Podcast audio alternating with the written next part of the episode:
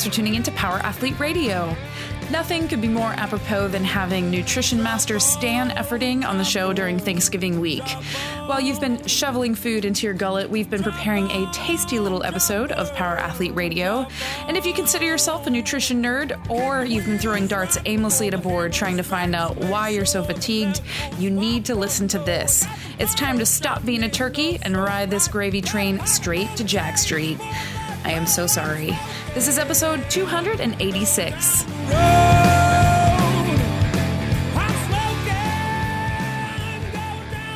Our Athlete Nation, Vaz up. This is Luke. Tex. Oh, hey, this is Tex. Hey, and this is John. And we're here to bring you another episode of the premier podcast in strength and, conditioning. conditioning. Ing, ing, ing. Is it weird every time I hear the term strength conditioning used, I wait for the ing, ing, ing? I don't think it's weird. The weird part is that it's just not, there's no voices in your head doing it for you. That's what's weird. The voices.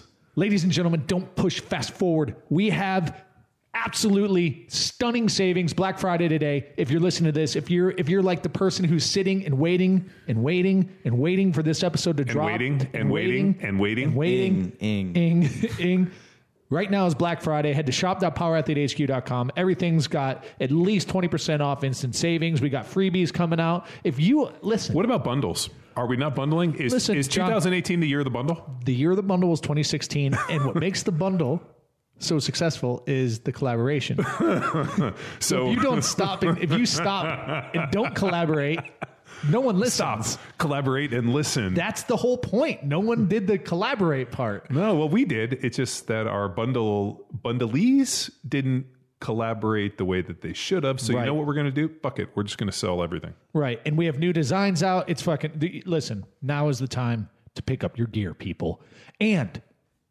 and we are just weeks away from the premier strength and conditioning event Ing. in and and and in strength and conditioning ing, ing, in Austin, Texas, December 7th, 8th, and 9th, the Power Athlete Symposium. Uh, listen, spoiler alert, we recorded this a couple of weeks ago. So you may be fucking too late. It may be sold out.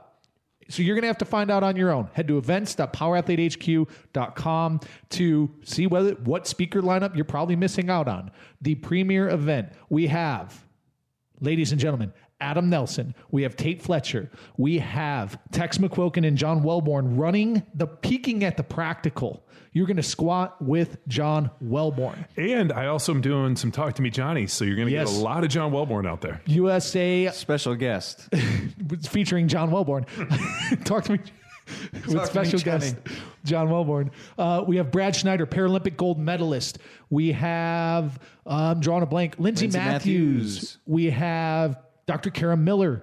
We have all sorts of fucking switched on people that you have. Oh, Robb Wolf, Rob Weeze. Thank Bryan you, Tex. Mann. Dr. Bryan Mann. Jim Kielbaso, Dr. Tom It would not be a party without Inky. No, uh, you can't have a symposium with Power Athlete without Inclidon uh, just kicking in holes indoors and wrecking shop. Mm-hmm. So I call I called him the other week to you know make sure that he's not.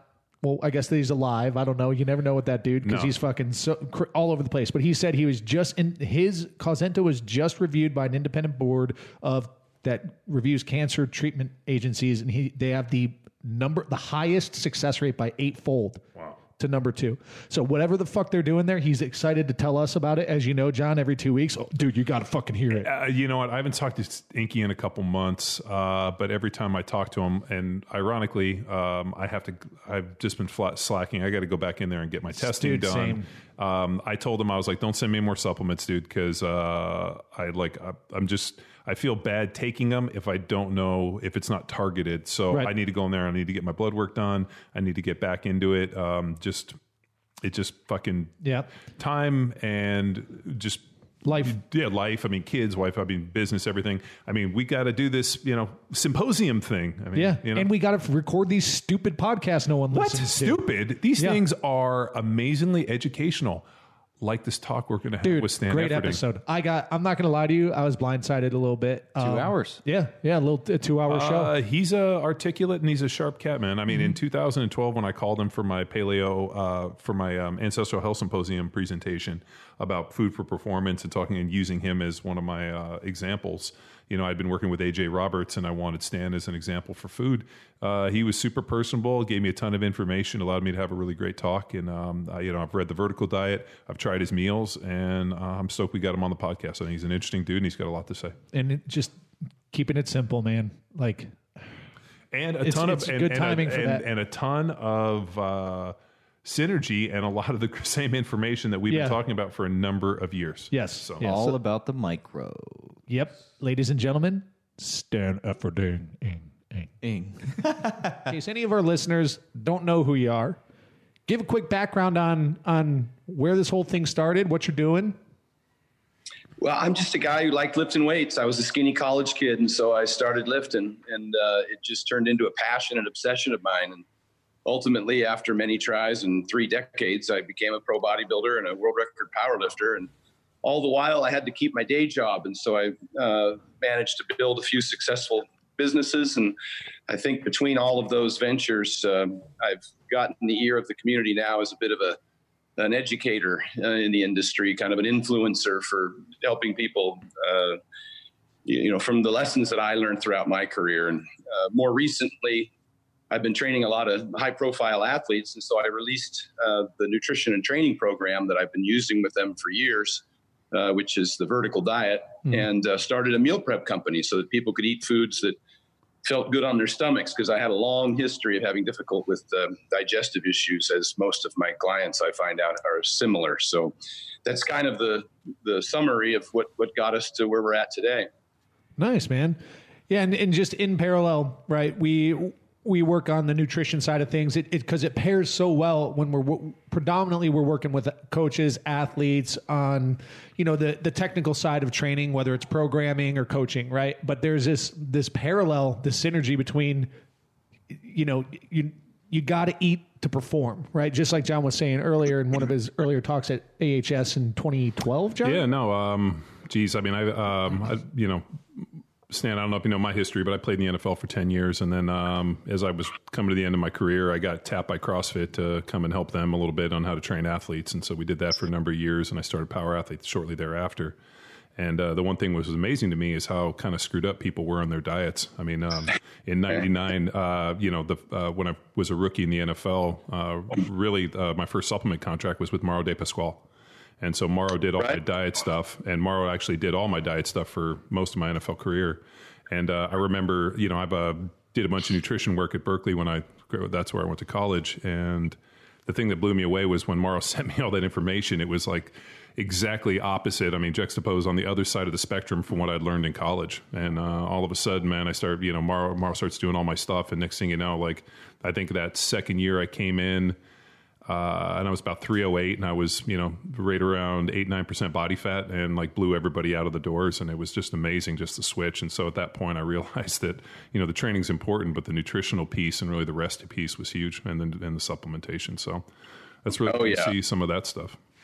Oh yeah, I read all Di Pasquale stuff. You kind of grew up on on that uh, on that. He was one of the first guys to to do a lot of the carb cycling, carb backloading, carb uh, loading uh, type of stuff. That was really great for performance at the time. He was kind of a pioneer in that. Yeah, no, I mean, I, I and I still do versions of it. Um, you know, the the way that Mauro kind of skinned my diet was kind of, you know, basically, uh, you know, based on what the training looks like. The harder you train, you know, and how you can kind of cycle the carbs and kind of push them in, and you know, hey, if you need to be ready for a day, and how we kind of periodized it for you know an NFL Sunday. So it worked really well, and um, it just it's um, and I'm sure you see the same thing, man. Like uh, when you do this for so long and you meet people and you're like. Have you never heard this stuff? And uh, I actually have, I read the vertical diet, and actually uh, uh, uh, Jesse hooked me up with some of your meals and sent me a big package of them. It's pretty good stuff. I was kind of laughing because uh, when I was actually eating your food, I was uh, thinking, God, I, I wonder if you know my mom because the majority of food that we ate growing up was uh, was hamburgers and actually white rice was the majority. Yep. But we would cook our white rice with chicken or beef stock instead Right, of water. hundred percent. And you didn't call it uh, the Monster Mash back then. It was shit on a shingle. Uh, no, it was just what my mom was cooked. dinner. Yeah, Eat it, 'cause, uh, Yeah. we would go to like uh, what was it? Uh, what was it? Price Club at the time. And Yeah. uh, yeah, the pre Costco Sam, uh, Sam's and all that, and they would sell these fucking hamburgers, like a hundred of them in like a Oh, the sleeve? yeah, like The a sleeve sleeve, of of, hamburgers, Yeah. And we would just like pop them off, and then just like put them on the grill, and when they warmed up, you could peel the fucking white uh, pieces of paper off them, and then you would like crunch them all up, and then like mix them with rice, and uh, that was like the majority of what we ate. So when this when your meal showed up, I was like, God, I wonder if he knows Doris Welbourn. This is good Yeah. stuff. So You know what's funny about it is, is that you see all the there's some great science now. We're fortunate to have so many smart people in the industry that have uh, you know with their PhDs and their MDs, et cetera. And you know what I'm noticing is that what most of them discover is that the bros were right, and that over the last 30 years, a lot of the stuff that you saw that worked is now being uh, you know largely uh, supported by the science. Now, of course, there's a, a lot of things that didn't work. Uh, but those people generally weren't successful. And if you followed the successful people over the years, uh, like Pasquale uh, did with a lot of athletes, just through the powers of observation, you'd see those that succeeded tend to do uh, a really, you know, tended to have a, consistent uh, framework. And like you guys started off saying, that it's not any one thing, it's not just the training.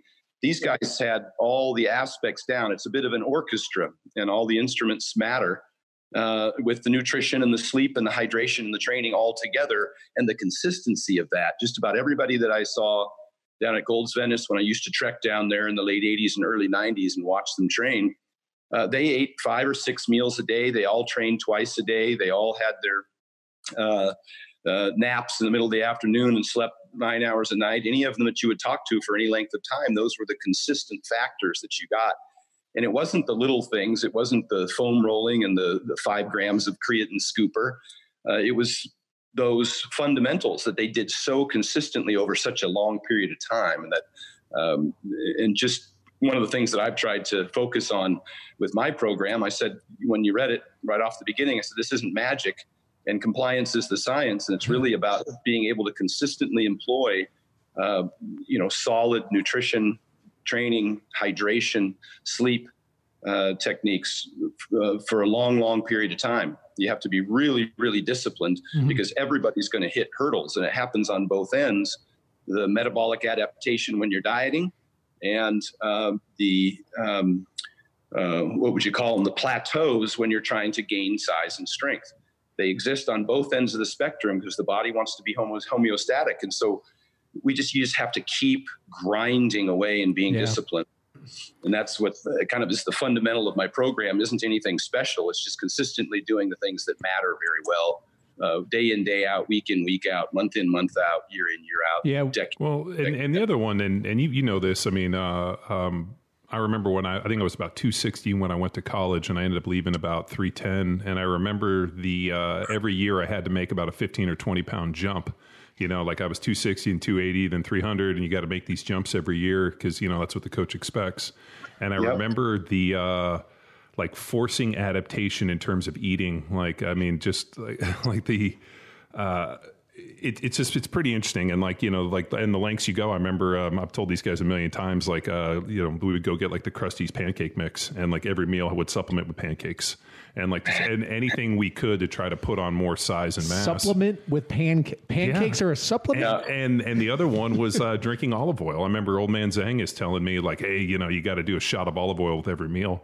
And like, uh, so the uh, the old guy that trained me, and these guys have heard on the podcast, but uh, George Zhang is who invented, uh, you know, the super suits and the wraps, marathon nutrition. He was the old dude that I trained with, and he was uh, old Greek dude, and he's just like, man, you got to drink olive oil. Yeah, that's what the Greeks do. And just like the amount of shit that we did, and then when I run into these guys that are like, oh, I, I can't get over 200 pounds, you know, I'm stuck at 180, I don't know what to do, and I'm like, dude, I haven't been fucking 180 pounds or even 200 pounds since I was like maybe 15 or 16 years old, dude. I'm uh, eat more, ah, you know. And so, yeah it's really that easy but it is very hard yeah, to say it we know what the solution is but to uh, execute it it's difficult it's it's not fun to have to uh, you know monitor those calories and continue to to eat more and more food now i went from 140 pounds as a freshman in college to over 300 pounds in 1995 when I was started my first powerlifting meet. And uh, during that process, I learned a lot about the dirty bulk. During that time, I was also dieting down and competing in bodybuilding in between powerlifting competitions. So I was going back and forth. My first bodybuilding show, I weighed 168 pounds. Well, 158 actually. Now that I remember, it was 160 and under was the lightweight class. And so I've been there. I've I've you know stuffed myself uh, to get up to over 300 pounds, and I've cut down to you know four or five whatever percent body fat to compete on stage. And I've done it over and over and over again, back and forth for the better part of 30 years. And so when I see uh, athletes today that want to gain weight, I have a it, to me it's a real simple process. Although I know executing it's it's difficult, but I also see the big guys, the you know the Hafthors of the world and the Brian Shaws of the world, who have kind of at one point they've kind of maxed out uh, because you know I mentioned earlier when you're dieting, metabolic adaptation takes over and you start your metabolism starts to slow. But when you're gaining weight, uh, you start to get insulin resistance, and you have to be cautious just how much fat you put on because that fat acts has its own hormonal life and and can start affecting the way that you uh, metabolize food. You know, nutrient partitioning, and you end up just storing more fat as opposed to glycogen and amino acid uptake. And so, with those big athletes, uh, one of the lessons I learned when I was bulking back in the early '90s is that sometimes I would gain a significant amount of fat, and when I would cut down for bodybuilding. Uh, I didn't know it at the time, but that was creating insulin sensitivity so that when I bulked back up, I would add more muscle uh, for a period of time before I topped out and started gaining fat again. And so, like with Thor and Shaw, I had to take 30 pounds off of Thor just to get his blood work right, to get his insulin sensitivity improved. I had to bring his H1C down. It, of course, was that because D. of his body fat? I mean, with, It with- was. He had gotten up to about 430 pounds, 425, and he was uh, he, he was fatter than than he had been in the past. Do you- when we discussed it, Do you remember what his percentage of body fat was? Uh, I don't recall that he even had it tested, but just physically from looking at him, you could see he had, he had added more body fat than he historically had carried. And so we brought him down to 390 uh, and took his blood test and found that his HA1C had come down significantly. And we just got him sensitive again. And then rather than fattening him up on breads, pizza, pasta, and pancakes, uh, you know, we, divide, we designed a diet that was the carbohydrates were based mostly on white rice uh, just because that's what he could tolerate a large volume of without all the bloating and, and the like. Uh, and we just improved the quality of the foods he ate and his micronutrient. Uh, and we improved that as well. Some some with supplementation, vitamin D3 in particular, because he was down at 25. He was pretty deficient. And there's an inverse relationship between D3 and insulin sensitivity, HA1C. And, and while the literature has a hard time really fettering that out, uh, you definitely see it. Um, Well, I you know, mean, in don't- real life. Don't you think? And and this is something that um, I'm always kind of on the fence with. Like, there's a lot of research on things, but then you run into some people like um, Louie Simmons, for example. I remember when I went out to Westside, you know, talking with Louie and just some of the observations that he had made over 40 years. Uh, trump any type of medical or research that I'd Yeah, seen. controlled study, Well, I peer mean, reviewed. Yeah, I mean, it's like you can talk to you know research, but at the end of the day, if you want to know how to put on muscle, bodybuilders are usually the best guys to talk to. I mean, they understand it, and there's some certain Yeah. things like that I've seen within your you know when I was reading your vertical diet that I thought were interesting, like uh, you know ingesting cranberry juice raises. Um, you know, uh, like increases I- thyroid and like increases metabolism. So, I mean, there's just some really interesting pieces like that. Yeah, and some of that, you know, I fell into. I, I have to admit, I didn't read much of the research until after the fact uh, on some of those aspects of my diet. Uh, I just found, you know, I knew how important iodine was. I knew that the deficiencies that existed in athletes who worked out a lot and sweat a lot. Um, and so I just searched for the the the food source that had the highest amount of iodine in it, and that happened to be cranberry juice. Uh, K, or um, uh, obviously seaweed and, and kelp are other high sources, but what's the likelihood you're going to eat those or get an athlete to eat those consistently? Uh, maybe So- maybe you go out and get some sushi, but for the most part, you know. But actually, my son loves. Um, I, my little boy's two and a half. He loves these like seaweed, like they they come Yeah, in. the Yeah. little strip things. yeah, they're like in a tin, and he are tears them open and Yeah. fucking hammers them. Yeah. You know, I also found a lot of the things in the diet were really important to the immune system that, uh, you know, when you're competing at such a high level and uh, particularly when you're a powerlifter, a strongman or, or the such, and you're carrying extra body fat and you're doing those heavy central nervous system uh, overloading type of workouts, you subject yourself and using performance enhancing drugs that all suppress your immune system, and you subject yourselves to you become exposed to more colds and head colds and the like. And it just seems like every three or four months you're walking around sniffling the head cold, and you know it adversely affects your training. So one of the things I found over the years is that when I employed st- strategies like that, like salting my food consistently was a huge uh, benefit for my, not just my joints but my immune system. The uh, iodine obviously was huge for the immune system. It displaces toxins from the body you know uh, as i mentioned in the diet the fluoride and bromine and um, uh, well, there's another one chlorine.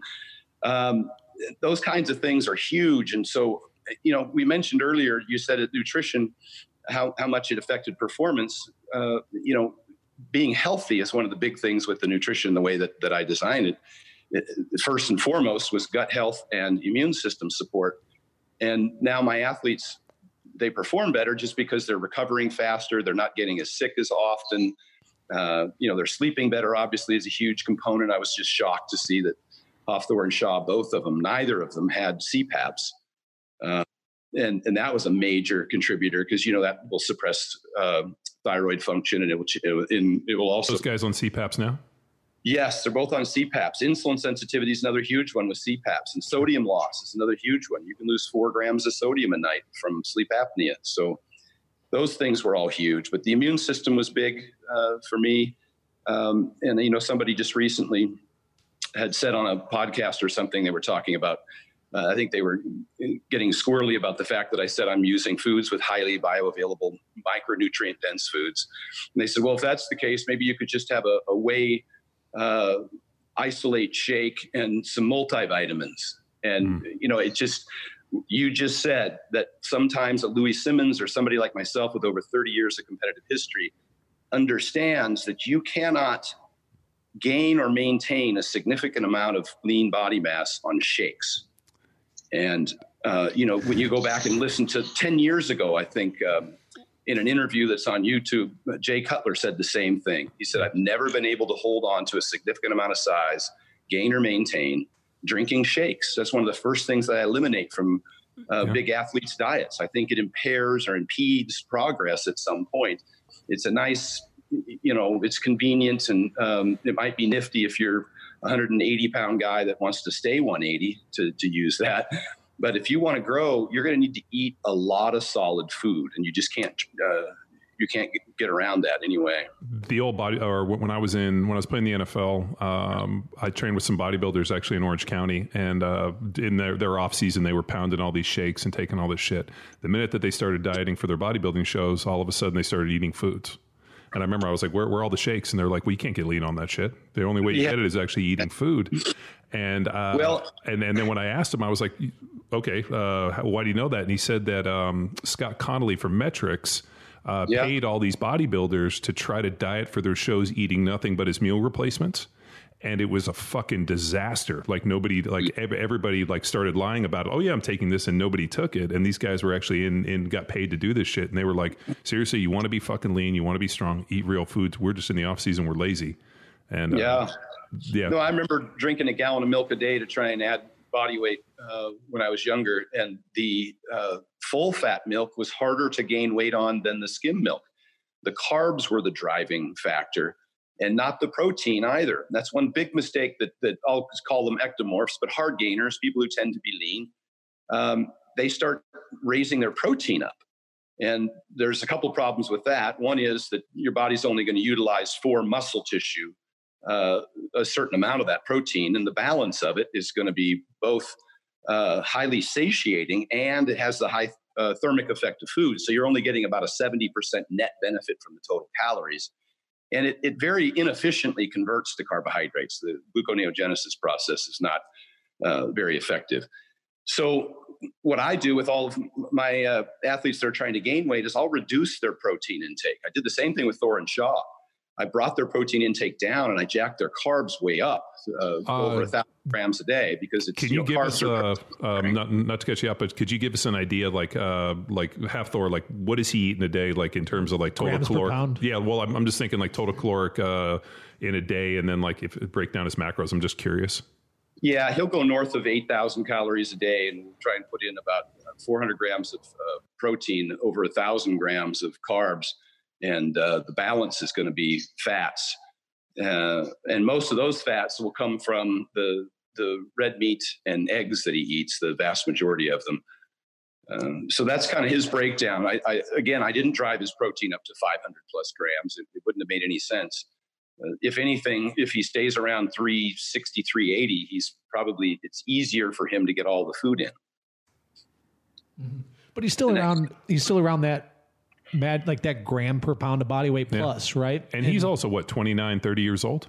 Or is he younger? Yeah, he is. I think he's 29. Yeah. Yeah, and he's what six nine, like four hundred pounds. I mean, man. Like yeah, he's four 440 when he's just competed in Dubai. He'll usually drop about 20 pounds uh, over the next month uh, before he gains again for the Arnold. Yeah, there's only a few guys I've ever seen that were around 400 pounds in shape. One of them being uh, my good friend Bob Sapp, and uh, Yeah. Bob, yeah, Bob was one of the only dudes I've ever seen walk around close to 400 in shape. But uh, Hafthor is fucking massive, dude. It's unreal. Yeah, and you see Shaw's conditioning is dramatically improved. He's even posting selfies with his shirt off lately.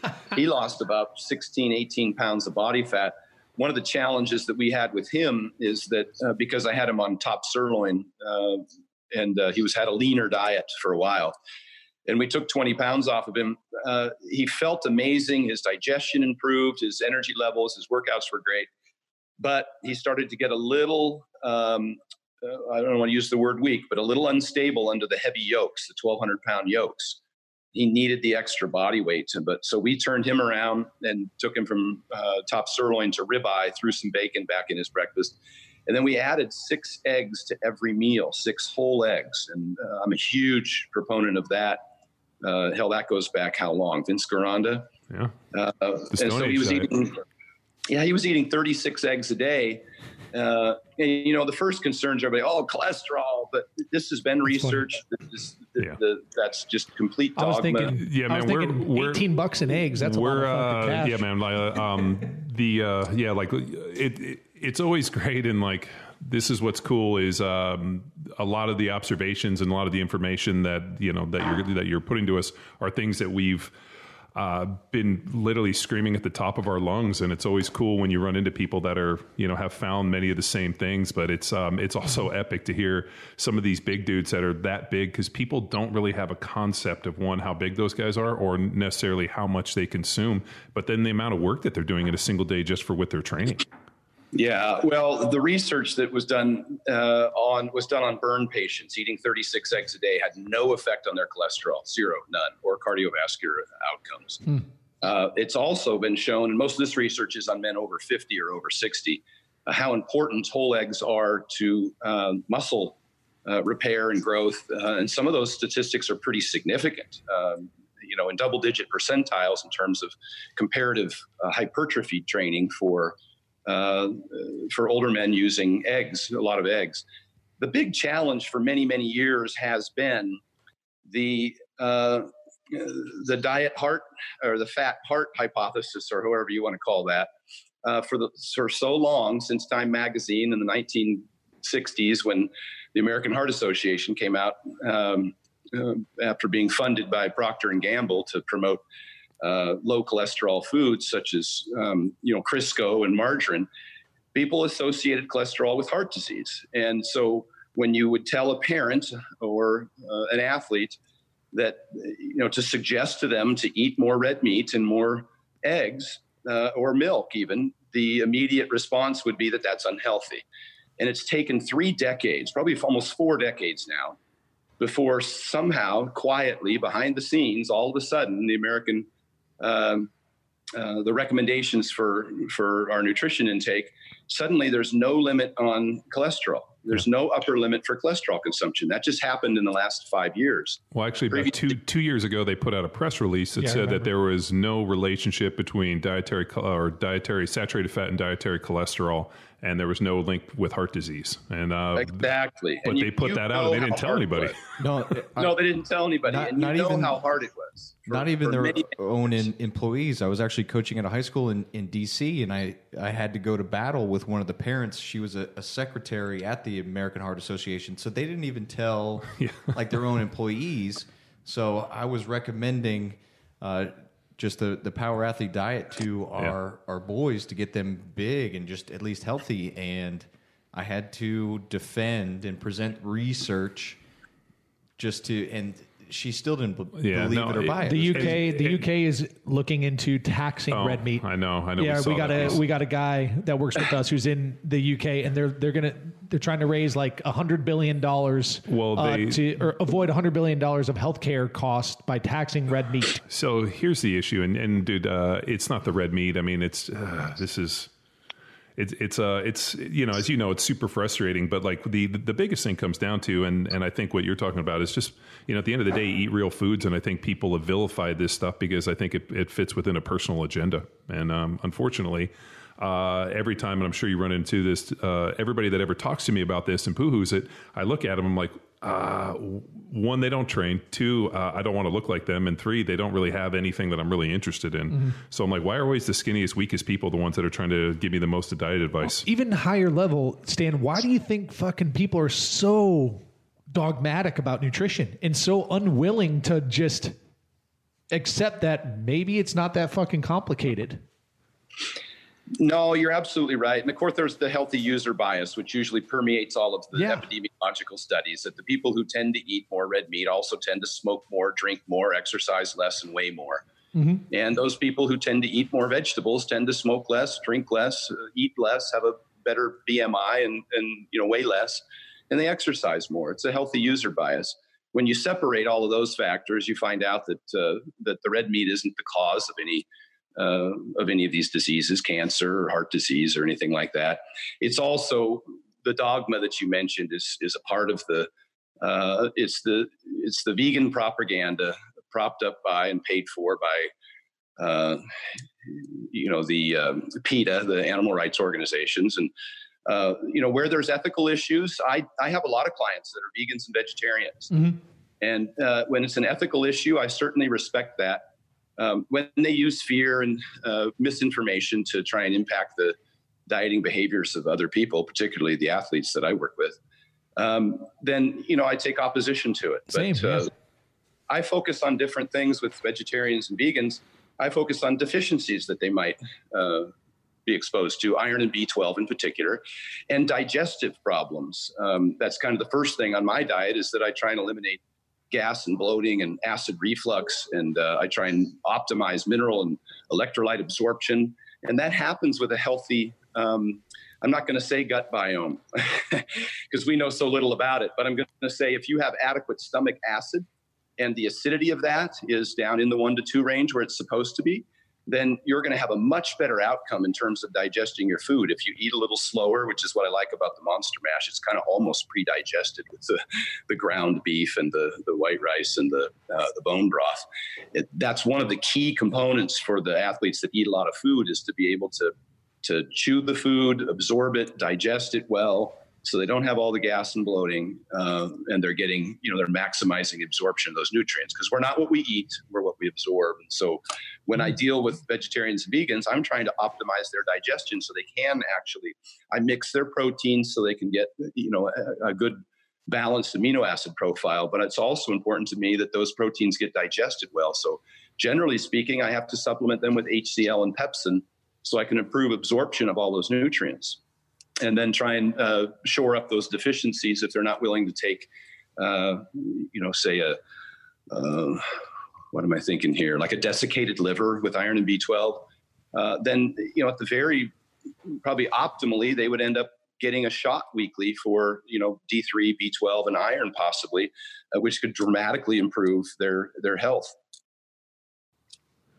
Yeah, at, at this point, I'm not even really interested in working with people that are on that vegan and the vegetarian deal. I mean, I uh, like uh, we've had people for a number of years reach out and hey, could you do this on? I'm like, uh, we're just not the right people for you. Yeah. Um, I can't ethically recommend it, and I realize that people have this, you know, ethical like, hey, I don't want to hurt, and I'm just like, ah. Yeah, it's hard Like, to argue with that, but uh, I'm with no, Stan. When people start to like, they're- they have a different agenda besides the ethical. Well, but have you ever noticed that the vegan argument kind of kind of cascades? It goes from its health and then you when you break that down and show that it's not healthy Well, it's a- and and then it goes into another Sustainability. one and then it's like sustainability and we mm-hmm. actually know it's bullshit because there's not enough available acreage on this planet to produce enough calories to feed our people i mean we had peter ballerstedt on who's the world's leading forage agronomist that's like there's not enough air uh, free area for us to farm. Like if you converted the entire planet into farming and we were to grow these foods there's not enough uh, calories per what was it per acre, Acre or to feed our population. The only way we're going to be able to feed, feed our population is through the,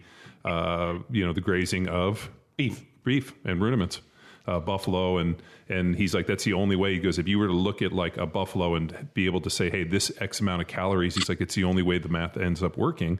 So after you kind of stomp that, and then you also they're like, oh well, what about methane gas? And you're like, well, there was five times more animals that were you know grazing animals on this planet pre-Columbian era, so that's not the case. And then you get to the next one, and then it's like, well, it's ethical.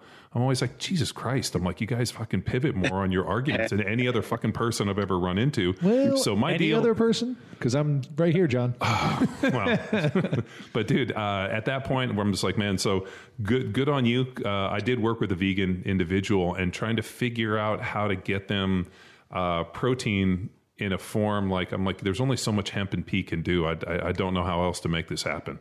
So Right. you're better than me. You know, you touched on something interesting there. You mentioned ruminants, and that could take us in, you know, if we want to go down this road into terms of, I look at everything in terms of a good, better, best scenario. If you're a bodybuilder, powerlifter, competitive athlete, strongman, et cetera, even CrossFit, um, then we're always trying to get that last 5% or 10% out of performance. And so, in the good, better, best scenario, you notice in my diet that I prefer red meats over uh, chicken and turkey. Listen, everybody. Yeah. I mean, seriously, I fucking hate chicken. And I know as a bodybuilder, how many chicken breasts you've eaten as a bodybuilder, especially when that was the deal. It's fucking awful. Like if I see chicken, I'm like, I'll eat it, but I'm not happy about it. but that's kind of what's left over now from this quote unquote health uh, focus that we've had for all these years uh, of eliminating eggs and eliminating red meat. You need your protein, and an animal source, an adequate source, is is chicken or turkey. Um, and what I've discovered is, and this is both from personal experience and now with the athletes that I work with, when I switch athletes from egg whites and chicken breasts onto red meat and whole eggs, their performance improves, their energy levels improve, their body composition improves, their skin, hair, and nails improve, their recovery improves, strength, all of it, and it's it's across the board. And the difference that I'm going to uh, you know talk about briefly here is the ruminant animal. I believe that uh, the red meat, because of the four stomachs in a cow or a, uh, like you said, bison, uh, you know, they, they regurgitate their food, they chew their cud, they redigest it, and they have the equipment necessary to convert those omega 6s into omega 3s into monounsaturated fats. And a lot of people don't understand that red meat is over 50% monounsaturated fat. And then that, that makes that uh, that food better for you, uh, more absorbable, that, that heme iron that you can absorb. Uh, the B12 is very rich in red meats uh, as compared to a chicken. Now you've got a single stomached animal that's eating primarily soy for the three months of its life. And the uh, nutrient density that it provides you is much less than that of the red meat. And so I don't, I don't have any of my athletes on chicken. I don't eat it anymore. I haven't had it in years. Uh, Preach. You can get, Amen. Preach. yeah, you can get protein from anywhere. Yeah. But I'm not a macro guy anymore. I, I, I think it's easy to get proteins, carbs, and fats from a whole. I was actually going to hit you on that. Um, so I read the Vertical Diet, uh, not before this podcast, but actually when it came out, I bought it just because I was, you know, I'm, I'm always interested because at the end of the day, people always ask me questions. Hey, what do you think of Stan's Vertical Diet? And uh, I hate to be one of those people who are like, well, I didn't know. I'm out of the know. And I'm like, dude, if I, you know, if I want to know something, I need to actually invest in the information and and, uh, and go. And the one thing that kind of struck me was that you didn't make macronutrient recommendations. You're basing it on food, and uh, I thought that was cool. And one, I, I'm sure the question that you get overwhelmingly is, well, how much should I eat? What are my macros? And so, Yeah, you know, well, the first question is how much should I eat, and that's a good question. Uh, how many calories? Because I do believe it's a calorie equation. And while I'm keen on food quality and hormone uh, optimization in terms of insulin sensitivity and the like, uh, I do understand that first and foremost it's a calorie equation. That's not to say all calories are equal, but I'm not in that conversation of, of a Pop Tart versus uh, you know, a, a, complex carb. It's just an idiotic conversation to have. Uh, so calories first, and uh, you know, by that token, really, if you want to just look at what you ate the last week, or if you want to do your BMR calculation, uh, that's fine with me. But wherever you start, it's just a starting point. Then we make adjustments ongoing based on whether or not you're getting the results you want. But I ask a few extra questions. Did you gain or lose weight? Is just the first question. You have to ask beyond that. How's your energy? How's your strength? How's your bowel movements? All of those things really impact the sustainability of the diet and whether or not it's really doing what it's supposed to do. If somebody loses strength or has uh, horrible um, cravings, then you're going to need to address those or there's no sustainability. They're not going to stay on the diet. And so, calories first for me, yeah, it's important. And then I quickly skip over macros, but for the fact that you, after calories, you want to control for protein. And I usually fix that at a gram per pound. And there's obviously outliers. Uh, but where they put fats and carbs beyond that, I'm not dogmatic about it. If, if a keto diet works for an individual, meaning that's something that they'll stay on consistently, that I'm happy to accommodate them with some uh, you know some cautionary notes in terms of, of anaerobic performance and the carbohydrates necessary to fuel that and sodium depletion because of the loss of water with the loss of carbohydrates. Um, and so i'm cautious about those things. If intermittent fasting works for an individual because it restricts their time window so they end up eating fewer calories that's fine with me. I just uh, i caution them that to optimize athleticism, you're going to need protein about every four or five hours to retain. You brought up some. Tissues. Yeah, you, you brought up the home run, and this is something that I mean, ten years ago when people were hitting me up on IF, I remember thinking like, ah, it's just a really cool way to just to limit your calories because at the end of the day, you're just opening up your feeding window, and if you right. consume X amount of calories within a four or six or an eight hour, you're never going to be able to consume as much you did over twelve. I just thought it was a, a easy way to starve yourself. And yeah, well, and, and there is there is some uh, there are some populations that that with respect to keto and intermittent fasting, they just aren't able to control their appetite, and when they start eating carbs, they they eat too many. And that's really the, the key to that thing. It's not necessarily the carbs are bad for you. At a calorie deficit, you can have 70 or 80% carbs and still lose weight. This whole insulin hypothesis thing has long since been disproven. That Stanford NHANES study did, did that very well uh, and the, the keto diets and the, and the fat adaptation, there may be some people over an extended period of time, maybe marathon runners that, that can, uh, you know, find some benefit. But for the most part, to me, it's about compliance. If it works for you, go ahead. Uh, remedy the deficiencies such as sodium, obviously, in, in the keto diet.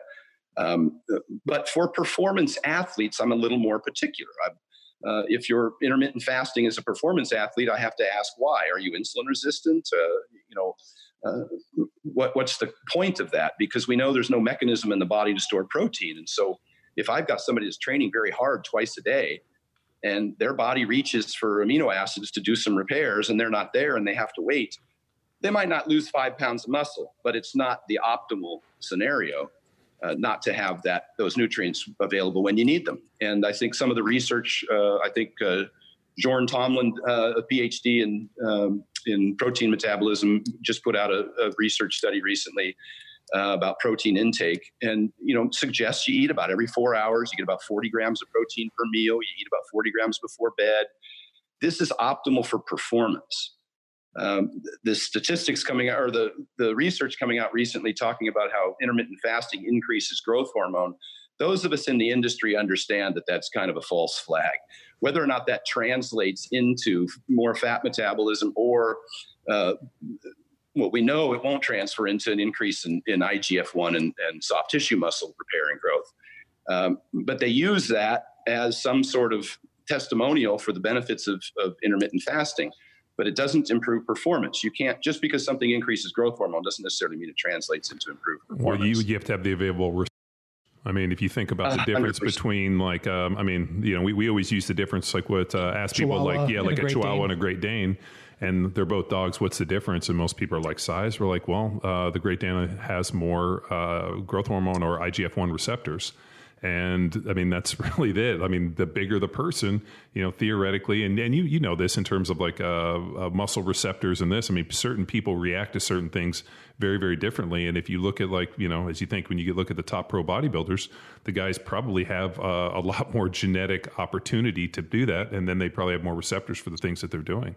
I mean, yep, 100%. And I guess that, you know, that kind of long winded aside, gets us beyond macros and into micronutrients. And here's where I see the biggest problems yeah. occurring, especially with active people. If I'm dealing with CrossFitters or, again, strongmen, powerlifters, bodybuilders, um, UFC fighters, and the like, these people are more likely to be nutrient deficient than an average person. We know that about 5% of the population is probably iodine deficient, but about 65 to 90% of athletes are iodine deficient because you sweat it out.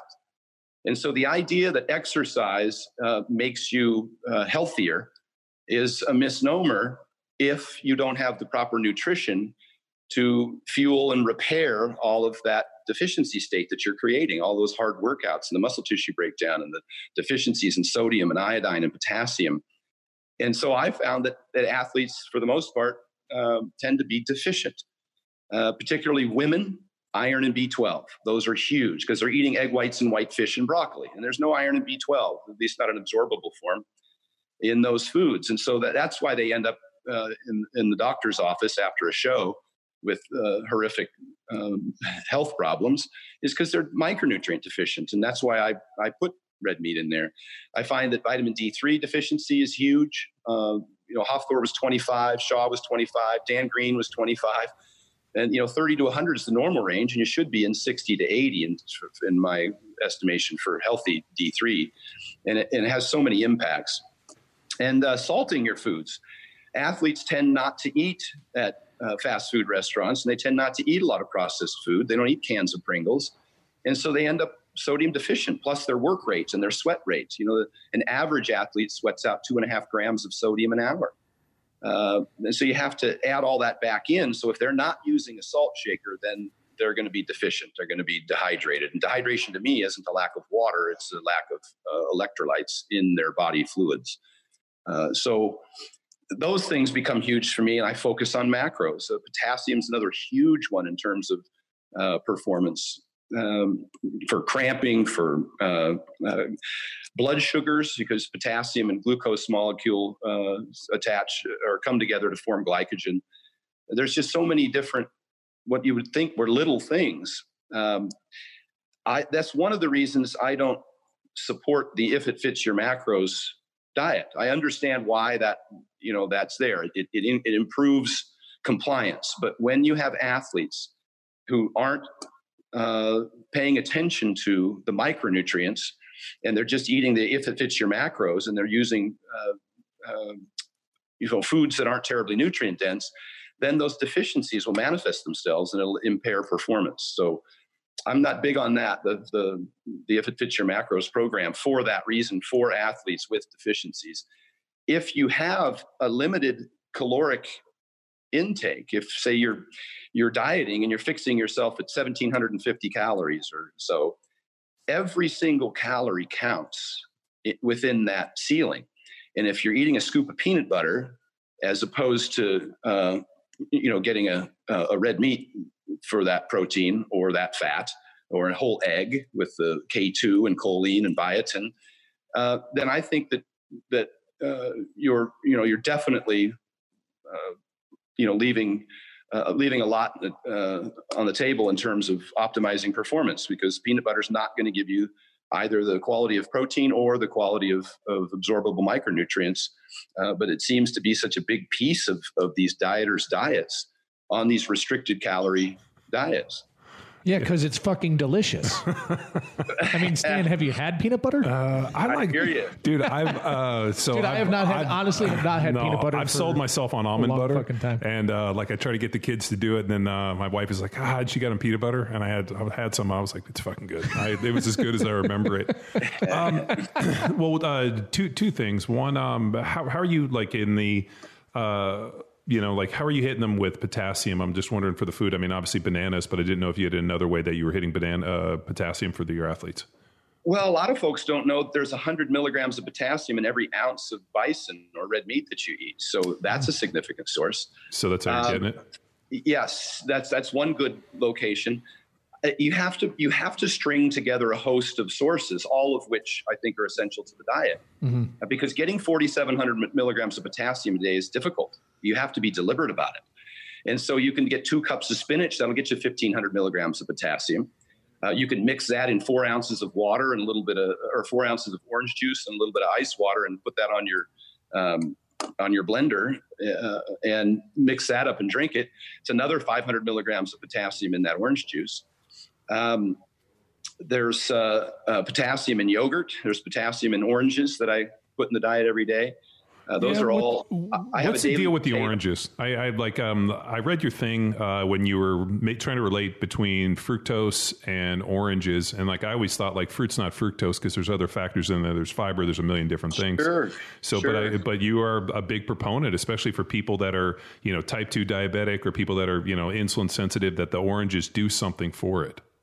Yeah, absolutely. Now, I'll, I'll finish off by saying, with respect to potassium, I throw a potato in daily, and that's 900 milligrams of potassium in a medium potato. Like a white So potato. Combination, of just a, a golden potato. It could be a, a sweet potato. It doesn't matter. I have a potato a day in my diet. I've uh, uh, at least half a cup of, of uh, Greek yogurt in the diet, another 400 milligrams of potassium. The fruit obviously is in there. The spinach is in there, and the red meat is in there. So those are. I have to cobble together all of those sources to get the potassium, but it's huge for people in terms of water retention, cramping, energy levels, um, uh, inflammation.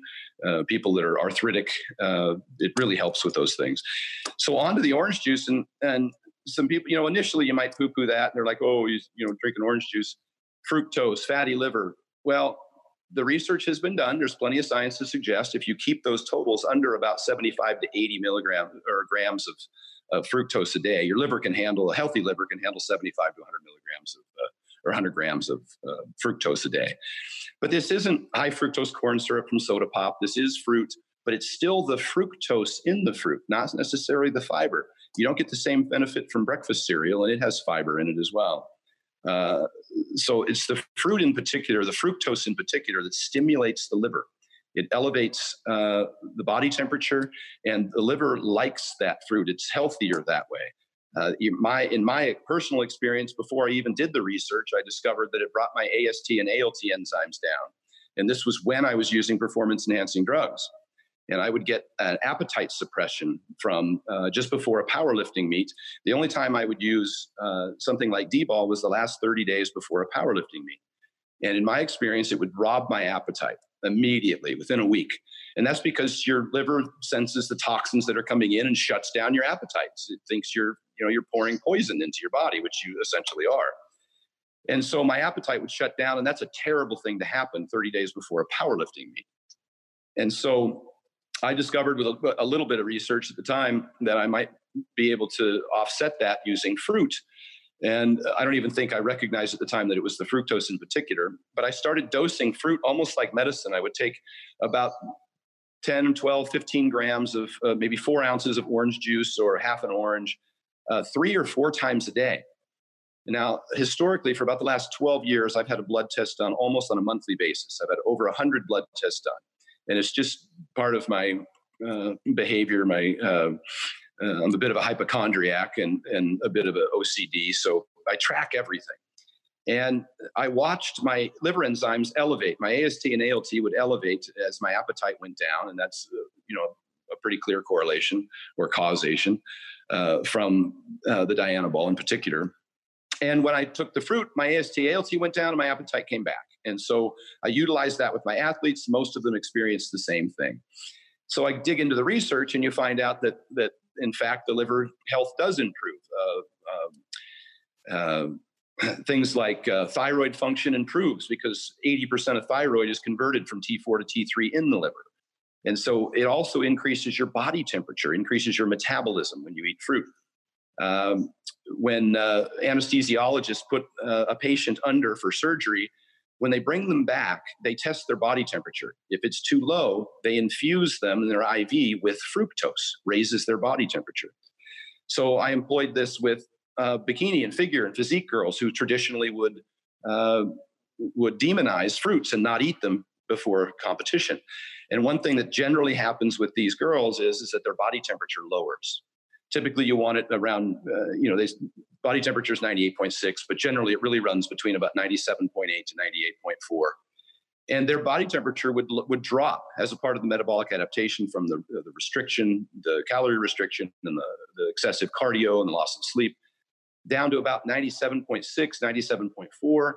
And I would have them put a thermometer under their arm in the morning and hold it there for 10 minutes to get a very accurate reading and do that consistently. When I introduce sodium, when I introduce iodine, when I introduce fruit, all of a sudden their body temperature raises up 98.4, 98.6 in the morning. And we know how effective that is because that's your basal metabolic rate where 70% of your daily calories are consumed. You cannot cardio away uh, a metabolic adaptation, but you can with proper micronutrients, proper sleep. I absolutely eliminate those morning cardio sessions and try and get them to get eight hours of sleep a night. And with sodium and potassium and calcium, also uh, significantly stimulates metabolism. Vitamin D3 to improve insulin sensitivity. Obviously, the iodine that I mentioned and the fruit. Uh, suddenly, they're firing on all cylinders, and the iron and B12 from the red meat. And it's life changing, and it happens very, very fast. Like within 72 hours, these women will go from being just exhausted and uh, brittle hair and, and, and brittle nails and, and dry hair falling out to all of a sudden feeling a glow and to having energy and to uh, you know their body composition changes very quickly within just a week or two they can feel themselves tightening up they have more energy in the gym. They get stronger. And it just happens over and over and over again. It's not even by chance. It's it's uh, it just happens. No, I mean, uh, Eat your potassium. I, I, I, was waiting for him to take a breath and keep going. Uh, no, uh, the um, the other question I had uh, that was perfect uh, was when you were talking about uh, Hafthor and those guys putting on muscle. You were talking about not limiting carbohydrates. Do you go the other way when you're trying to lean somebody out? Like, let's say you're trying to get ready for you know a bodybuilding show, and to go back to when we spoke, and geez, I think it was in 2012. If I remember, I called you. You were in Vegas. Do you still live in Vegas? Yes, I do. Yeah. So we, I remember we were talking, and um, you were talking about mixing coconut oil with your white rice and red meat, and we were kind of going back and forth. But I just remember um, you didn't seem like you were cutting carbs at the time, and I remember you were getting ready for a show, or maybe you were post that. But uh, is that something that you kind of play with a little bit more with the, trying to put on muscle versus leaning people out? Like, is the carbohydrates really the big piece for that? No, uh, and here's why. This is why I'm not a big fan of keto diets. I think people lose muscle on them. I think they get dehydrated on them. Uh, and this is for athletes. Again, this is for people who are trying to maintain muscle, strength athletes, performance athletes, uh, whether it be CrossFit or or any of those. I'm just not a big fan of keto. I try and keep the carbohydrates in there, and very for a very similar reason to the fructose. It's because you know the reason for carb backloading or for refeeds is because your metabolism slows down and you get dehydrated and you lose three parts water to every one part carb and you lose the the, the electrolytes as a result um, of that because there is no water in your body. It's a fluid that consists of uh, water and electrolytes and sodium and um, the like. So uh, i'm cautious about restri- over restricting carbohydrates even when dieting. I believe it's a calorie equation and that if I can get you at a calorie deficit, then I'm monitoring your energy levels uh, because the likelihood that you're going to cheat on your diet is going to be generally it's sodium depletion first, and and that gives you cravings. Potassium depletion gives you cravings, and then you start people start overeating is what happens, or they lose so much energy that they can't train effectively. And when you're on a calorie deficit, you have to be training uh, at a at a at a a very high level to maintain muscle tissue. That's the big thing about dieting is just holding on to as much muscle as possible. You're going to lose some, but the idea is to lose as little as possible. That's the engine that burns the fuel. That's the only thing that we have uh, working for us in terms of our our uh, our BMR. And so I, I, don't eliminate carbs. I do try and keep them around the workout period, even though the research suggests that if you're at a deficit for the day, that whether or not you're quote unquote burning fat in a fat burning zone while you're doing cardio, uh, that has no impact on the full day's fat consumption based on the calorie equation. You'll just cardio guy when when you were competing. No, not at all. Now, I, and I made that mistake I used to do cardio before bodybuilding shows. And I watched my legs just disappear underneath me. Yeah. And so I don't promote it at all. I, I, I would rather burn those calories stimulating muscle tissue and hypertrophy by doing two a day workouts. So all of the people I train for uh, physique competition, figure physique, bikini bodybuilding, uh, I take out cardio. I'll do the 10 minute walks after each meal because I think that has so many more uh, uh, beneficial effects in terms of gas and bloating and insulin sensitivity and digestion uh, optimization. Um, but I won't do any more additional cardio than that. I'll just have them do two a day workouts. They'll burn plenty of calories that way, but they won't be sending the wrong signal to their muscles. Cardio, especially steady state cardio, says, hey, uh, you know, I need you to do this kind of work. So I need to get rid of this muscle. It's heavy. It has a high oxygen demand. It has a high nutrient demand. We got to get rid of this muscle quick. So uh, that's why I don't do uh, steady state cardio with my athletes. 90% of it's diet, anyhow, and no amount of cardio is going to offset somebody eating a, you know a jar of peanut butter when they were supposed to have a teaspoon or a tablespoon. yeah, but and and I found this years ago. Like I remember working with people, and they were you know like, uh, and this gal actually that I was working with said this. She's like, I can't buy the peanut butter or the almond butter. I said, why? She's like, well, I take like a teaspoon and then I walk around like the the island. And I come and I get another teaspoon, and I like went through this. and this yeah, food's not that clean. I and- should and- clean it with yeah, more oh, peanut yeah, butter. And then, yeah, and then she's like, I, I found myself at you know, um, you know, having eaten half a jar, and then then I was like, she's like, so what's the solution? I'm like, don't buy the fucking peanut butter. Like, just don't have it. Yeah. Like, if you can't, That's the only time I restrict carbs is when I'm concerned that an individual has no self control and they'll overeat carbs. Uh, and that's I don't restrict them for any other reason, not not to be keto or whatever. One of the most important things about carbs and training, if you're a competitive athlete, of course, is for performance, for that that uh, fuel source for anaerobic, anaerobic training. Um, but also, they're very anabolic in the muscle. That's where they exist. And so you have the the water, the sodium, uh, it, it creates all of the the uh, metabolic environment for for the right you know the stimulation of IGF one that happens with carbohydrates and water in the muscle. Uh, so when you deplete those, you lose all of that. Uh, because I'm a big believer in hormones. I don't believe in the insulin hypothesis, but I believe in optimizing hormones. Uh, and that's one of the ways that you can do it is to just have adequate carbohydrates in the muscle to fuel them during your workout, but be at a negative balance for the day. Do you, uh, do you, um, like for us, I mean, we, we train at 6 a.m. because that's just when our workout time is. Because unfortunately, when, once work gets rolling, it's tough for us to break out. Uh, do you, if you were having somebody, let's say, trained at 6 a.m., would you have them wake up, I don't know, 4.30 in the morning early, eat, eat a meal? Or is the sleep more important to be like, hey, I want you to sleep till 5.30, get up and then get your butt to the gym and then train, you know? the sleep's know. way more important and there's there's certainly going to be adequate carbohydrates unless you're at a deficiency state and have been for a while and you're really really lean and getting ready for a show. For the most part athletes don't put themselves in that position crossfitters and, and the like bodybuilders in the off season there'll be plenty of carbs in storage from what you ate the previous evening. Uh, now if somebody's training twice a day uh, then i'm introducing carbohydrates intra or what we call para workout i guess. They'll sip on the way to, during, and after their workout in the morning, so that the second workout is uh, is dramatically improved, and then they can eat their normal meal after training in the morning. So I'm not that particular, and I'm not a big fan of fasted uh, cardio in the morning. I don't think it has any benefit over um, uh, just the calorie equation for the total calories for the day. What you're burning at any given time is really less significant than what your calorie equation is for the day and how many calories that you burn in comparison to that intake over the course of a 24 hour period or even uh over the course of the week.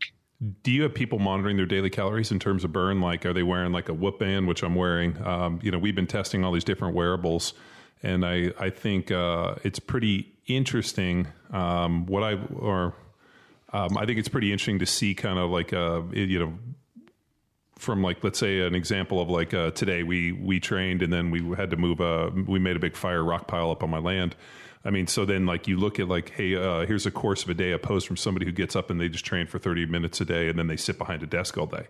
Like it's pretty significant. Like on some days i'll burn you know seven eight nine thousand calories and other days where we don't go outside or do anything where it's just i'm sitting at a computer i might be at like 3700 4000 and so, being is there? Do you monitor your calories, or are you looking at it and saying, "Hey, I know that if you're, let's say, training for one hour weightlifting, on Mm-hmm. You're average, you're going to build, or- yeah, seven to eight hundred calories during that hour." Are you actually monitoring them? I don't have a wearable uh, that I'm using, but I do look at their workload, their days off. They may be able to eat fewer calories than their days of training. Although the studies suggest that it's really the calories for the week that, that seem to matter more than any particular moment or day, even. So I just do it more so because I know that if they eat a few more calories on leg day, and they get to the gym and have those carbs in their stomach, they, they just feel better in turn, you know, mentally. Uh, they can hopefully exert, you know, put in a harder workout. And at the end of the day, over time, with an uh, you know experienced athlete that's been training for a long time, uh, that intensity matters. The the progressive nature of your training matters. You want to at least be able to match what you've done previously, even if you're at a deficit for as long as you can uh, in order to retain muscle tissue because the body um, it's homeostatic and it probably doesn't want to hold on to all that tissue unless it, it, feels like it absolutely has to and it needs the stimulus so i'm really focused on the quality of the training um, uh, and that's why i'll manipulate calories is really for that reason yeah makes sense no, I mean, uh, and, and the idea of, um, and dude, the thing which is so ironic is I remember in 99, uh, Mauro talking to me about what he called about the calorie bank. And it was like, hey, I want you to look at the calories you eat over seven days. I don't want you to get hung up or overeat or undereating on the day because it's or really, a meal, yeah, right? or, or, a meal. And he's like, you know, people go crazy with this stuff. He's like, if you can break, break it up into a week long block, um, it all of a sudden, you know, kind of fixes you undereat one day, overeat the next. And he's like, it just, I guess what he said is it uh, it promotes people to, or it helps people that you know, because if you get to the point where you're counting every calorie, it kind of makes you OCD,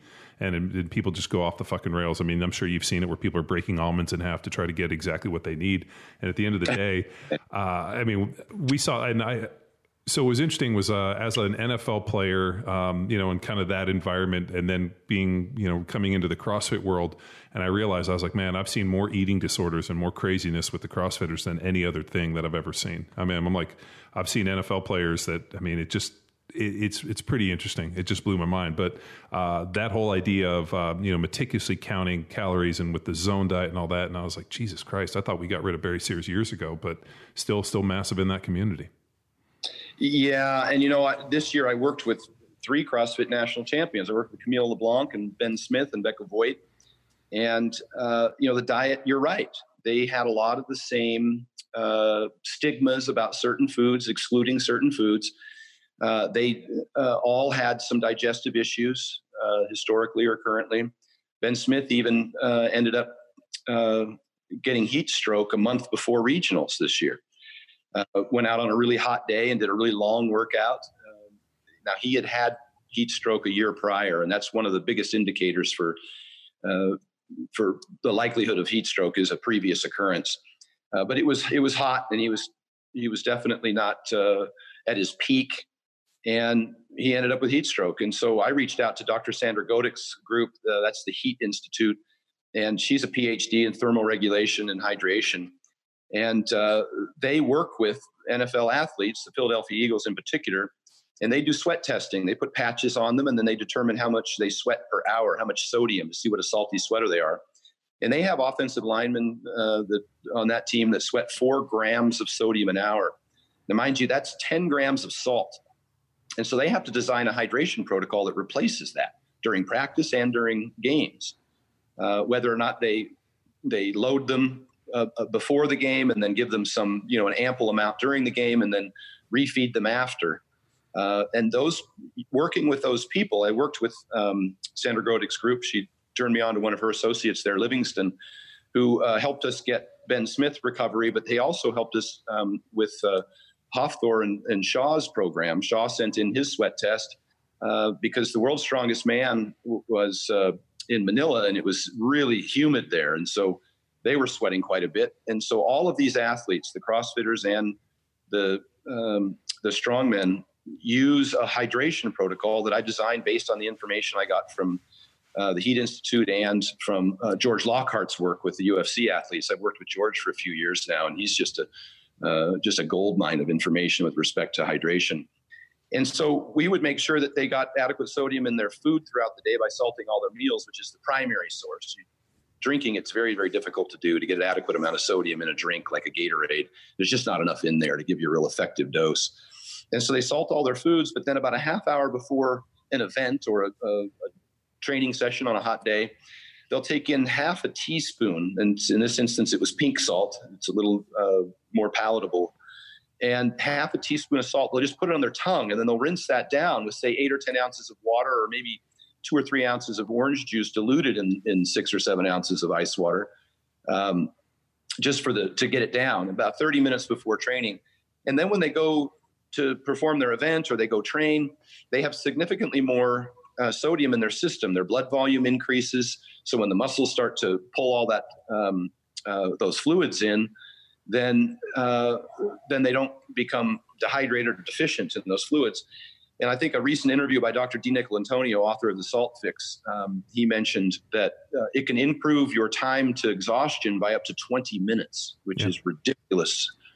Um, and you just don't get that from anything else. You know, I, a lot of folks will drink coffee before a workout because they need energy because they're hitting a wall, and you know it's a it's a substitution for poor hydration, poor sleep, and poor nutrition is mm-hmm. what it is. Uh, and the, it, but it tastes I, good too. I read the salt fix, and um, so I, I, did some testing, and I, I think I, I, got up to almost ten or twelve grams of salt a day. And the most amazing thing is when I would get up, my my uh, HRV, my heart rate variability, was through the roof, and uh, as I'll track my sleep at night, and my resting heart rate was down in like I want to say like 39, 40, 41. and wow. so I saw almost um, you know, my my resting heart rate was like I want to say during sleep and rest was like 48, 49, and 50. And then I almost dropped like seven or eight points. And then my heart rate variability on the days that I supplemented on the salt went through the roof as much as 20 or 30 points. And then I would drop it out and it would fall and my heart resting heart rate would go back up to the point where now, I mean, I think in the morning I'll get up and do uh, like I, I, forgot how it all works, but it's like I try to like you know my goal is to hit ten or twelve grams a day, uh, every day, and um, I'll put it in like mineral water. I'll put it on food. I'll just you know I'll mix it with anything I can to mix try it to in my hair. What do you think keeps it up at night, Slick? Yeah, and uh, I mean that was uh, pretty interesting. But yet, man, just like everything, like uh, I'm a believer, but yet there is counterproductive, or I'm sorry, there is uh, counter information about oh no, that he's all wrong in this and I, and you know I got hit by uh, by somebody the other day. Well, what about this? What about this? I'm like, at the end of the day, I saw my heart rate variability go through the roof. I saw my resting heart rate drop by seven or eight points, and um, you know, I mean, it's like I hate to say it, the proof's in the pudding. I mean, if, you know, you're observing with the athletes, and I personally observed it. So it's it's hard to fight against that. Where you're like, you know, if if I have personal experience with this, you know, it just kind of blows my mind. I mean, I, I, remember when I was in the NFL, when we first came in, they used to give us salt gum uh, all the time. You know, if, if it was hot, here's salt gum. And then in about 2000, 2001, Gatorade came in. They got rid of all that, and it was Gatorade in the packets and the whole deal. And uh, and at that point, I saw more people cramp during training camp than I'd ever seen.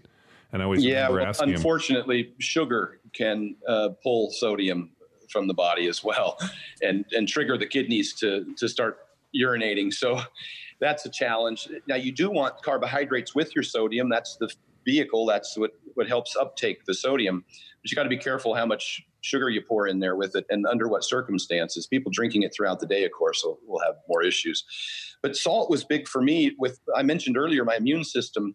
Uh, between sodium iodine and vitamin D3, I haven't had a cold in almost three years. I did a rhino's rant, I think it was January of 2015, uh, 2016 and I was talking about how I was sick the whole month of December and finally went in and got a blood test done and I was D3 deficient. Well, a couple other things I remedied at the time was sodium and iodine. And uh, I missed one workout in the last three years since January 2016. I had a little bit of a head cold, and the next day I trained. And I travel all over the world. I've been in, in I think, 14 countries and, and 24 states in the last year and I've got two kids, six and four, bringing home sniffs and sneezes all the time. And I'm at expos shaking hands and talking to people. And uh, it's like I'm bulletproof. I, I don't, and I hate talking about it because people think I'm bragging, but that was not my history. My history, like I mentioned earlier, every three months I was having a nasty head cold. When I competed in the world's strongest bodybuilder at the Olympia, hell, one of my eyes was almost shut. My head was purple and about the size of a pumpkin. I was 305 pounds I know what it's like to be unhealthy and I know why I was there. And so I, I, know now at age 51, I'm healthier than I've ever been. The second thing beyond immune system is my joints. I had chronic tendonitis in my knees for over 10 years. Uh, I had MRIs on my hips where doctors said I needed them replaced. I had to pick my leg up to get it out of the car. I couldn't sit at a theater or, or on an airplane for any extended period of time without really bad arthritic pain. Now I have none of that. And I think a huge component of that is the sodium intake is amazing for the joint, sodium and potassium together. Uh, you know, of course, I like the fact that I do the 10 minute walks now. I did a lot of banded work to get a lot of blood flow into those joints to get them to heal. But I couldn't lift my left arm up to put a plate in the cupboard, and I couldn't pick my kids up, which was one of the kind of one of the big things that caused me to step back and and reassess my training and what I was willing to put up with. And so I uh, I started doing the you know the banded work and more blood flow. But between vitamin D3 and salt and iodine, uh, my health has been extraordinary. My blood tests, like you just mentioned, your heart rate. I went in to get a coronary angiography just to see the calcification in my arteries, uh, which turned out to be less than 30%, which they only score less than 30 over 70 and in the middle. Uh, so it was extraordinary as well. But when they put me down on the bed and had to uh, test my heart rate to see whether or not they could put me in the machine, because uh, they'll give you drugs if your heart rate's too high, it was 48 and I was 240 pounds, you know, training every day. I'm not a just a little guy. guy. just a little yeah. guy now. I've got a, I've got a heart rate of 48, and I'm, you know, I'm taking in, like you say, 12 to 18 grams of, of salt a day. So uh, it's been huge for me. I haven't had any adverse reactions from my clients, but I'm cautious to, to supply them with the research that shows that people, even people who are salt sensitive, hypertensive individuals who take sodium, if they get adequate potassium, magnesium, and calcium, and I put that in their diet, that's where the yogurt is. We just talked about potassium. Um, if they get adequate potassium, magnesium, and calcium, even the hypertensives do not experience a significant increase in uh, in uh, uh, blood pressure. And I've even had a heart patient, a friend of mine. I, I posted his results on the internet recently, and the medical community just went ape shit uh, because he was able to come off of statins and he was able to come off of blood pressure medication. And his sodium was at five grams a day of sodium, which is right in the safe range. But he was eating his potassium, taking his 10 minute walks, getting adequate magnesium and calcium, got his vitamin D3 up. And his own heart surgeon, who had for, I think, four years now, been seeing him on a monthly basis or so, and um, uh, that put his stent in his heart, uh, his blood vessel, uh, his own heart surgeon was the one that recommended he come off the medications because his blood pressure was so good and his uh, coronary calcification score had come down. So these things can happen. I, that's one example. Uh, you know, I, I, don't want to speak on behalf of of anybody else's patient, but um, you know, I, I, think that there's uh, a, lot of opportunity for improvement with um, you know nutrition and lifestyle changes. And whether or not you come off of medications is really up to your doctor but uh, you know that's my disclaimer but I, have seen it happen many many times. Awesome. No it's uh I mean, it's super enlightening. It's always good to to hear this information put out, and you know, and what's nice is to have an individual who has performed at such a high level. I mean, not not only with powerlifting and that, and you know, obviously, uh, you know, you know, artic- and taking, well, taking others to the well, level. Yeah, right? but I mean, also articulate in such a way that they can present it. I mean, uh, and you, you, know this, man. Most people are so abrasive and they don't do a very good job of articulating themselves. And then when they do get in a corner, they just fucking get upset about it. So no, and it's yeah. it, it's it's it's good information and uh, it's great to hear. And I'm, i definitely enjoyed the vertical diet. And I, I actually um, some of the things where I scratched my head, I was like, oh, that's that's really uh, insightful. And um, like the uh, yeah, the cranberry juice one was was I, I was kind of like huh. So I went and like, you know, pulled up and was like, ah, you know, like, let's look at cranberry juice. Is cranberry juice going to be able to stimulate that? And I think there were some other interesting properties associated with it. Um, you know, obviously the salt one, which, which was cool too. But yeah, the orange, uh, it makes sense. I mean, now, you know, I got to go back and do some more research. Um, but uh, yeah, the carb one is definitely interesting. I mean, it seems like today uh, everybody's kind of putting so much emphasis, and we've seen it for the last couple years. It's like you know, carbs are the bad, but you know, for me, I don't really view macronutrients as bad. They're not going to come rob me in the middle of the night, and they're not going to you know steal my money. Uh, but it's uh, it's such an interesting thing, and I'm actually kind of happy to see you kind of getting away from macros because I feel like the macro discussion has just been fucking curb stomped. Uh, well, the hard part about it is, is like people become dogmatic about it. They say that you know, either you have to completely eliminate a macro or one of them has to be 5% or 10% of calories.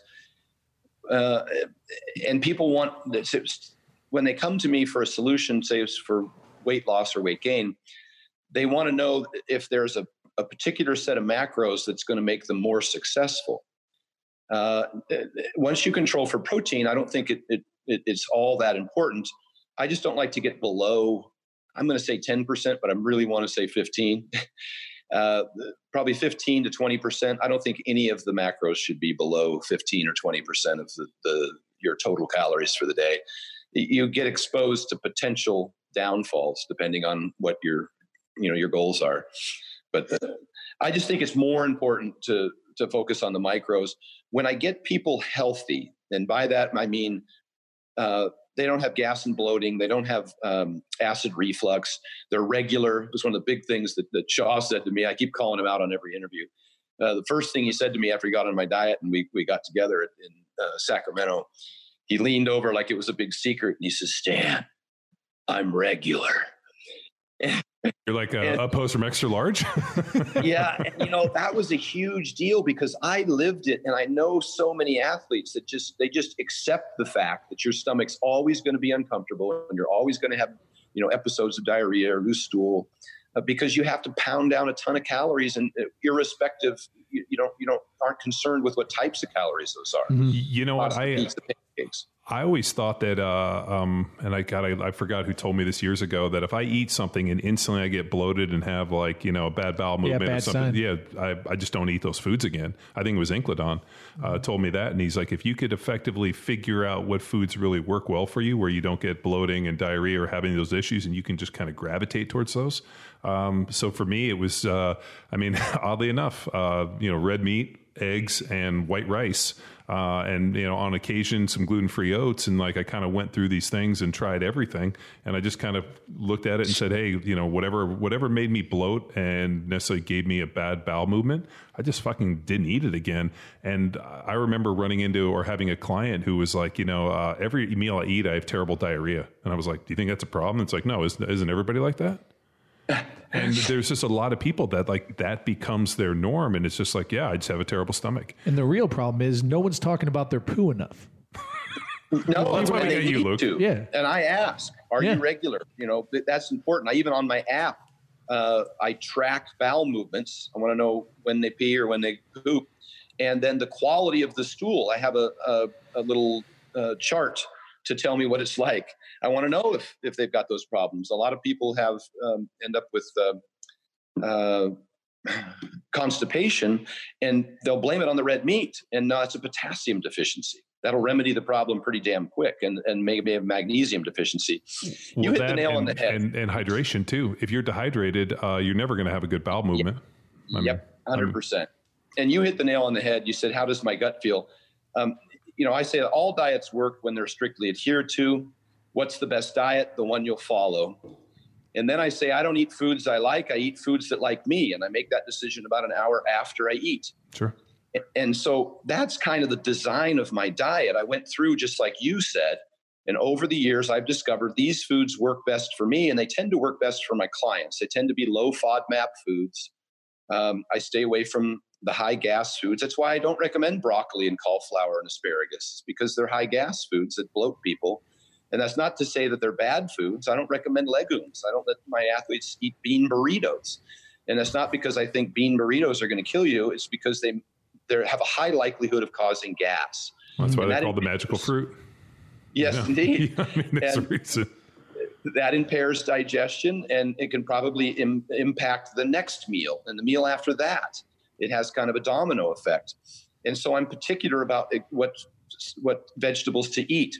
I pick spinach for the reason that it's very low gas. It's easy for more people to digest, and it's high in potassium and magnesium. So I, I get you know a great benefit from that.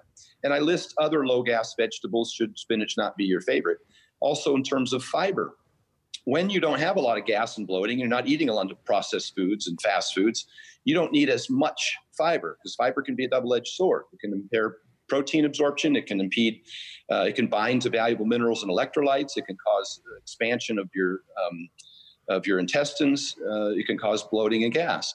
So I put in the carrot as a fiber source because it's a root tuber. It's low gas, uh, and it provides the fiber I believe is necessary to, to help with regularity, but more importantly, to shuttle toxins out of the body because that's what indigestible fibers do.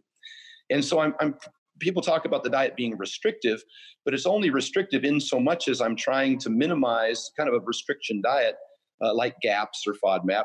I'm trying to minimize the gas and the bloating and improve digestion so that you can feel what it's like and you can garner the benefit of all those great foods um, you know with good digestion and then when you reintroduce something you'll quickly be able to discover whether or not that something uh, is digestible for you. And So we do have an opportunity to introduce foods ongoing.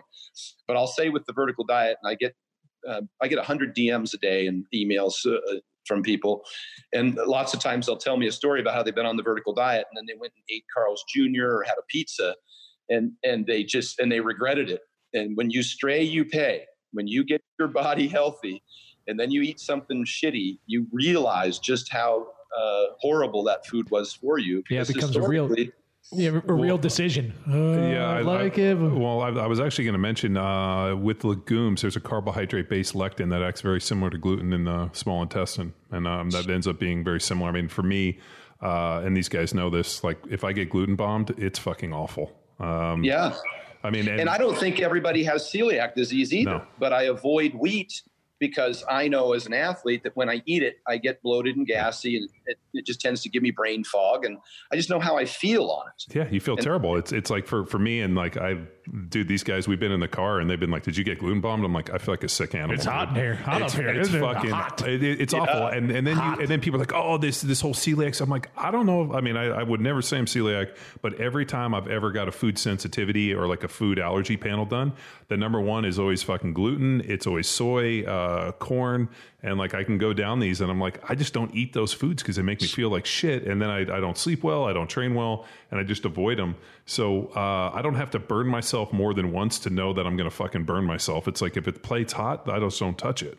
And unfortunately a lot of people we've worked with like don't subscribe to that I'm like dude if like I only got to burn myself once to know it's hot. So like if you eat those foods and fuck yourself up mm-hmm. and you smell like a sick animal and you have problems, then um, don't eat those foods again. It doesn't seem complicated. I'm kind of like a five time guy. After the fifth time, it's probably no. You still fucking. It's probably real, but I'll, yeah. if, if, I'm feeling dangerous, I'll toe the oh, line. Fuck that, hey, Stan, dude. what's what's your thoughts uh, on introducing organ meats into this whole thing? Is it just like a palatability issue, or yeah, generally it is. I know they're nutrient dense. I know we don't eat them as much as we used to, or at least that's my perception from the literature. Although Shawn Baker has put forward some information recently suggesting that the Inuits didn't necessarily eat as much organ meats as we may have uh, as we may have ascribed to them. That uh, the muscle meats they they tend to eat the fattier muscle meats like the ribeyes and the like. Uh, it's always been said that they would feed the muscle meats to the dogs, but it, it turns out there may be some discrepancy there. I was going to ask you on that. Um, the carnivore diet, which I don't really, we don't call the carnivore diet. We just call it like the rich guy who wants to eat filet mignon every day diet. Uh, I the problem I have, and like I've I've argued with Robb Wolf and these guys about it, is like anytime you go, uh, and you know this, anytime you go out to the extremes and things get too fucking far out on the rails, it just becomes unsustainable. And I just, I really just. Um, get nervous at least you know where it's like i'm just going to eat all vegetables or i'm going to eat all meat i'm like i think there's a balance for it and um, you know, I know I, I was kind of arguing with Robb on this. I'm like, you know, uh, like I think having cruciferous vegetables and including some uh, variation is going to help. I don't know if you can get everything that you need out of meat, but yet you know those guys are are big on that carnivore diet, and I just. I think if you're going to do it, you're going to need organ meats. You're going to need to have some other uh, micronutrient sources. So, I yeah, obviously the, the liver is high in vitamin A, and you can uh, get some benefit from that and the iron you said it was something that was important. That's balance. I, I in my diet, I start off by saying it's simple, sensible, and sustainable. Uh, I do have some restriction based on the information that we just talked about. I'm trying to get people to be able to, to for their gut health and their stool to be uh, good first. And uh, you know, I introduce, I list exactly what foods to eat, and I do that for a reason because if somebody asks you for a diet, you give them some macros uh, they get pissed off. They don't know what to eat. They don't have the experience that we have to make the choices that we make. Uh, same thing would be true with a, a, training program. If you don't tell them how many sets and reps and rest period and all of that, they get pissed off. They feel like you've just abandoned them. So I start with a very strict protocol. I do act, actually list, as you know from reading over the diet, exactly what foods to eat and what foods to avoid. And then I introduce, you know, sample diets and sample macros for different goals. Um, and that gets people started. And then over time, if they want to, you know, exercise some flexibility, they know that they, you know, they just need to listen to their body. With respect to carnivore, we're back to keto a little bit in terms of the fact that once you eliminate carbs, now you've got a problem with anaerobic training and, and performance. Uh, also, dehydration and potential sodium deficiency if you're not adding it. Uh, but the big thing is, is that if somebody has really extreme digestion problems, that might be where you have to start. They might only be able to eat ribeye uh, and maybe uh, later an egg yolk um, for the first week or two or four because you have to restrict something. And that seems to be the least uh, offensive food with the most potential, uh, you know, highly bioavailable micronutrients is steak. Uh, it's really the only superfood in that you could survive, not just survive, but probably thrive on it. You know, uh, maybe not in, in a performance sense, like I just talked about, but I'm not opposed to somebody restricting to whatever level they need to to get their gut healthy to get their digestion healthy. Yeah, that's and a then good perspective, right? and then very quickly reintroducing uh, Yeah. other foods, fruits, vegetables, uh, you know, slowly and gradually. uh, what we found is when you get hyper restrictive and you start limiting yourself, um, when you start reintroducing stuff, I think uh, you know you lose some, you know, uh, gut flora, gut biome, whatever you want to call it, that Yes. allows it to pro- uh, deal. I, I know um, when I retired from the NFL. Uh, I was having some cognitive issues, you know. I mean, obviously, ten years of beating my head into a wall every single day. And I remember talking to Matt Lalonde, and he's like, you know, there's some really interesting stuff with a ketogenic diet in terms of you know being able to repair the brain. And um, so I, I was I did not really eat uh, a carbohydrate for almost an entire year. And I came out the other side of it. It was fucking awful. Um, but I felt a hundred times better. And actually, I think it repaired some of the issues that I might have had, you know, cognitively. And uh, just I remember like coming out of that and just being like, it took me a number of months to be able to, what I felt like to be able to digest. Yes. It's dose dependent. You're right. yeah. It's individualistic and it's dose dependent. When I eliminated milk, sometimes when I reintroduced it at any significant level, I would respond very poorly to it. But if I introduced maybe four ounces for a day for a week and then went up to eight a day for a week, uh, I, I could tolerate the, the titration of that. I would, I would develop the, the, you know, the lactose, the lactase necessary to, to digest it.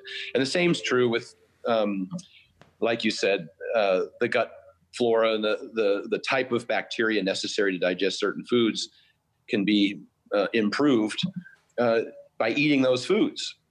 It, it adapts to the foods that you eat. I'm just I'm just cautious about how much fiber I take in because it has a cumulative effect, and the more and more and more of it, it's still uh, converting indigestible fibers into methane, and then you have you know the problems with gas. And I'll, I'm also concerned about the minerals and electrolytes that it binds to, and the the impeding of the protein absorption. So I have to, you know, I just have to go on, uh, kind of like you said, my experience and that of the athletes that I've worked with. Um, I've, I've noticed that when people come back to me, Stephanie Sanza, a Steph Fit mom from Australia, she's been a client for about nine months now. And when she first started my diet, uh, a lot of folks, uh, you know, will always try and game the system. They always find out, well, what can I take more of this or what have you?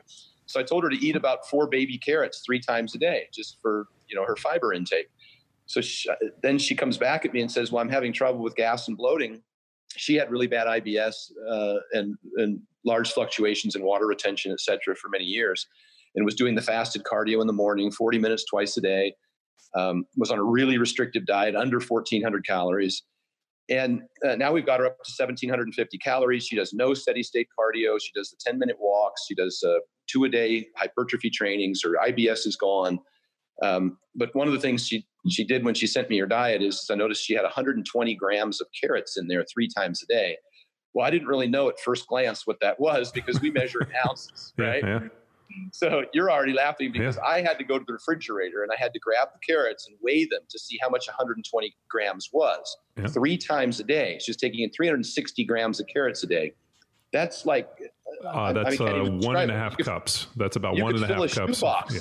Yeah, that's you a lot could of fill a shoebox with the carrots That's she a was eating carrots. every day. And I'm like, no damn wonder you can't digest your food or you're having constipation.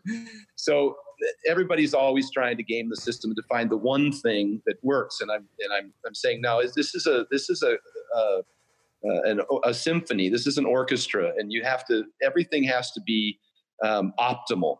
And nothing works in deficiency, and nothing works in uh, you know in toxic doses. So Yeah. Oh, well, uh, I, I was going to Shoebox of carrots. I was going to go back on the toxic to dose. You said 30 days out, you started taking Dianabol, and then the uh, introduction of the orange oranges, the fructose was helpful. Was there ever a thought that maybe vitamin C, um, you know, being an antioxidant, would have been more safe for the liver, and maybe that might have been a factor?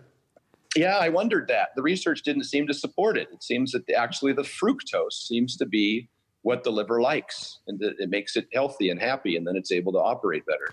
in Uh, a it- it small may amount. Well, it, in, I mean, because if you think about, uh, you can convert, you know, fructose to glucose uh, in the liver, but over a certain amount, excess that once it gets full up, you know, becomes triglycerides. So I guess it's uh, it's a dose related 100%. amount. Yep, fatty liver is a concern, and that's why I, I'm very careful about putting in just three or four ounces three times a day. That's uh, about 50 grams. I'm trying to stay under 75 for for folks, and then to titrate it throughout the day, so it's not one bolus. Sure. uh, of intake. So, and I had really good luck with it, particularly with people's body temperature and their energy levels. Their metabolism seems to be good, and that's one of the biggest concerns with dieting is that that people get tired and they get weak and they uh, start having cravings and get hungry, and then they just fall off the diet. So I'm always trying to remedy those with satiating foods. So I throw in a potato. I'll have people that are, that are dieting um, actually cut and chew their steak as opposed to mixing up a monster mash, which you're hungry an hour later when you eat monster mash, which is great for strong men, but it's terrible for Normal somebody people. who's trying to lose weight. So I, I do try and introduce, uh, you know, methods to satiate them over time. Everybody's different in that regard. You know, for me, when I was playing, uh, I used to take my temperature, and it was an indication for me for overtraining or how ready I was to train.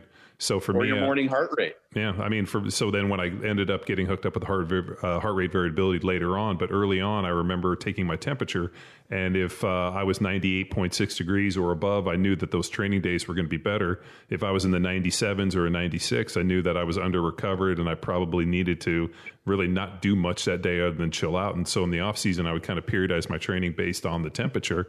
And then when we get into you know the season, I knew that uh, I had to kind of fix my training a little bit so that my temperature was best on game day. And it just kind of came down to being able to you know if I ate enough calories, what my sleep looked like, uh, if I'd eaten enough protein, and really just what my training had looked like. So I tended to put more heavy stuff towards the uh, beginning of the week, and then kind of do a little bit more you know I guess you could say conditioning or you know some uh, more glycolytic stuff a little later on. But I know that temperature thing is huge.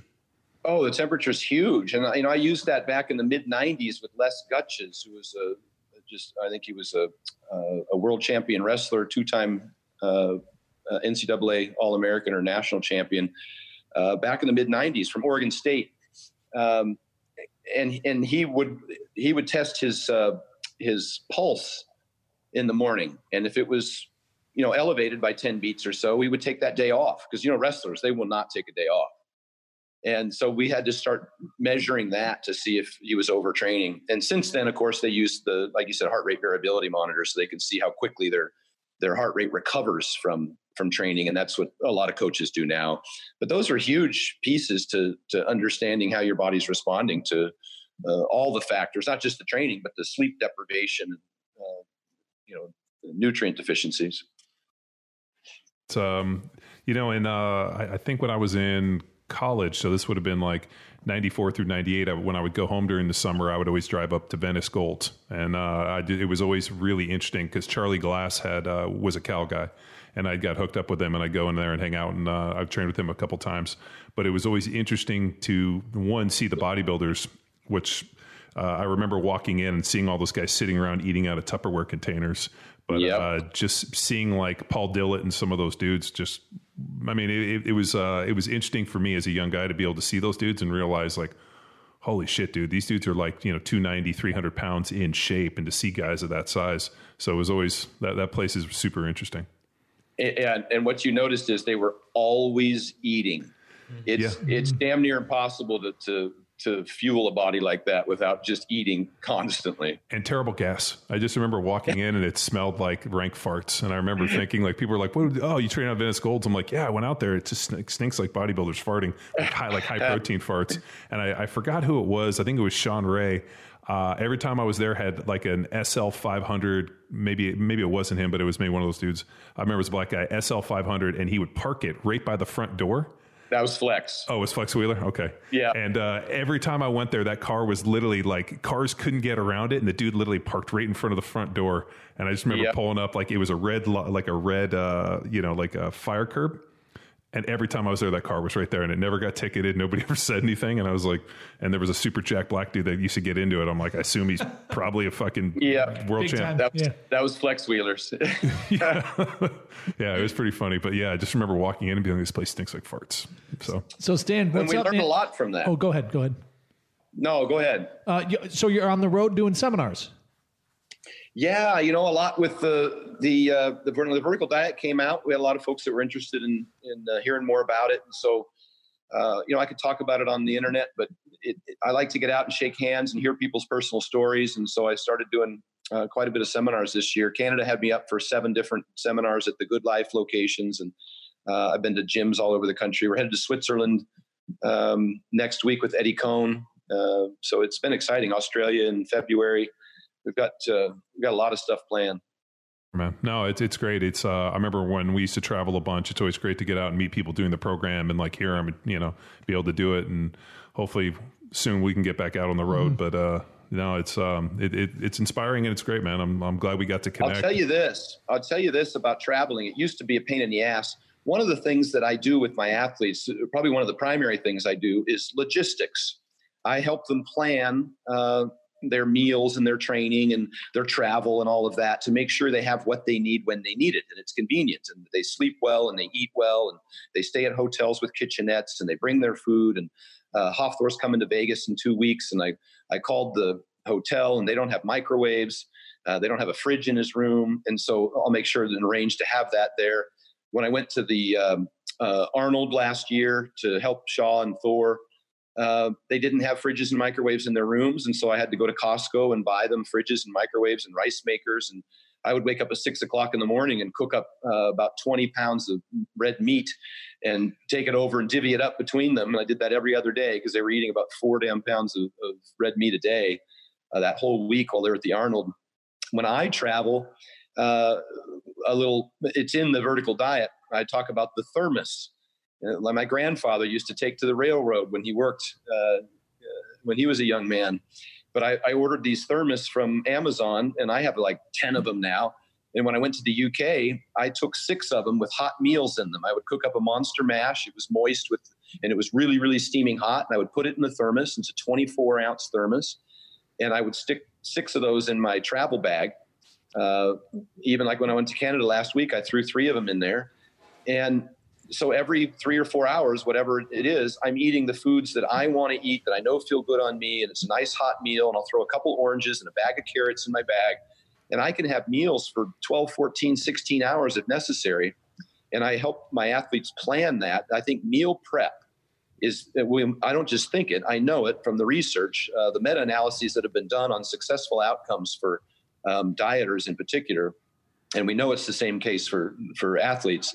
Meal prep is the number one thing that you need to manage for for success uh, both for dieting and for athletics. And whether or not you prep it or we prep it you know i started a meal prep company uh, we did my partners and i uh, and we we now sell monster mash to every doorstep in in the united states in the 48 contiguous states along with a bunch of other uh, meals and I encourage people that if if you've got your meals prepped and you've got Tupperwares in the fridge, or when you leave the house, if you've got a couple of thermos in your bag with an orange and some carrots or whatever, that you're golden. I can do anything, go anywhere, and I'm telling you, I don't stress. Uh, I don't have to eat airport food. I don't have to, you know, sit for two hours hungry because I'm in customs somewhere. So they don't they don't jam you up at TSA. No, you just have to open it up and show it to them. Fuck, man, get we've- 10 Yeah, early. would they've taken our food? Uh, Yeah, to- I had a. We used to have a. Me and Ben Oliver used to make bags of chili, so we'd have it in a Ziploc Yeah, bag, it's and you too snip wet. that. You snip that fucking corner and squeeze it in your mouth. So it was it's too wet. They won't let you take in yogurt or Yeah. peanut butter or toothpaste or Dude. anything that's a cream. And so the Monster Mash is is looks pretty solid. Yeah, it's yeah. Not, not too wet. It's not soupy. Yeah. So what we ended up doing, burger and rice. what we ended up doing, and I know, like, I guess before we knew the benefits of red meat, we'd put whole fucking rotisserie chickens through the X-ray in our fucking bags, and mean- they'd be like, "Is there a chicken in your You carry-on?" fucking cat food? Yes. I call fucking that cat food. The uh, uh, just laughing when you said milk or uh, yogurts, trying to get through cut or get through TSA with my wife when uh, when she was like breastfeeding with the kids, Yep. Yeah. and then pumping and getting this whole thing like was literally fucking like a heavyweight fist fight because I mean obviously you got kids and you're married. Uh, those fucking assholes trying to open breast milk and then potentially not letting her get through. I was like, dude, she's gonna fucking stab these people. We're gonna go to jail. Yep. Like, I, and and and I remember talking with the uh, the uh, the TSA guy and being like, listen here, motherfucker, like. Uh, she's breastfeeding. That's the fucking breast milk. If you don't let this shit go through, somebody's gonna fucking die, and it's probably gonna be me. And the, and then these guys are like, oh, you know, and I'm just like, hey, you like, Then did they grab your crotch after that? Because every Uh, time we travel, that's what they tend to do. So uh, I went through TSA security, and there was a bullet in my bag from uh, obviously I have a concealed carry, but I had a bullet in there, and they fucking literally uh, blackballed me, so I couldn't get through on uh, Pre-check. T- TSA pre-check. Um, I don't know if you've read anything about the scanners, the body scanners, but it's. Uh, uh, there's some really interesting stuff in terms of like partial radiation and some of the issues and things that it's just not fucking good in those scanners. So what I'll do is I'll opt out, which will also when I did go through the scanner, my crotch area would always come up as an area of concern.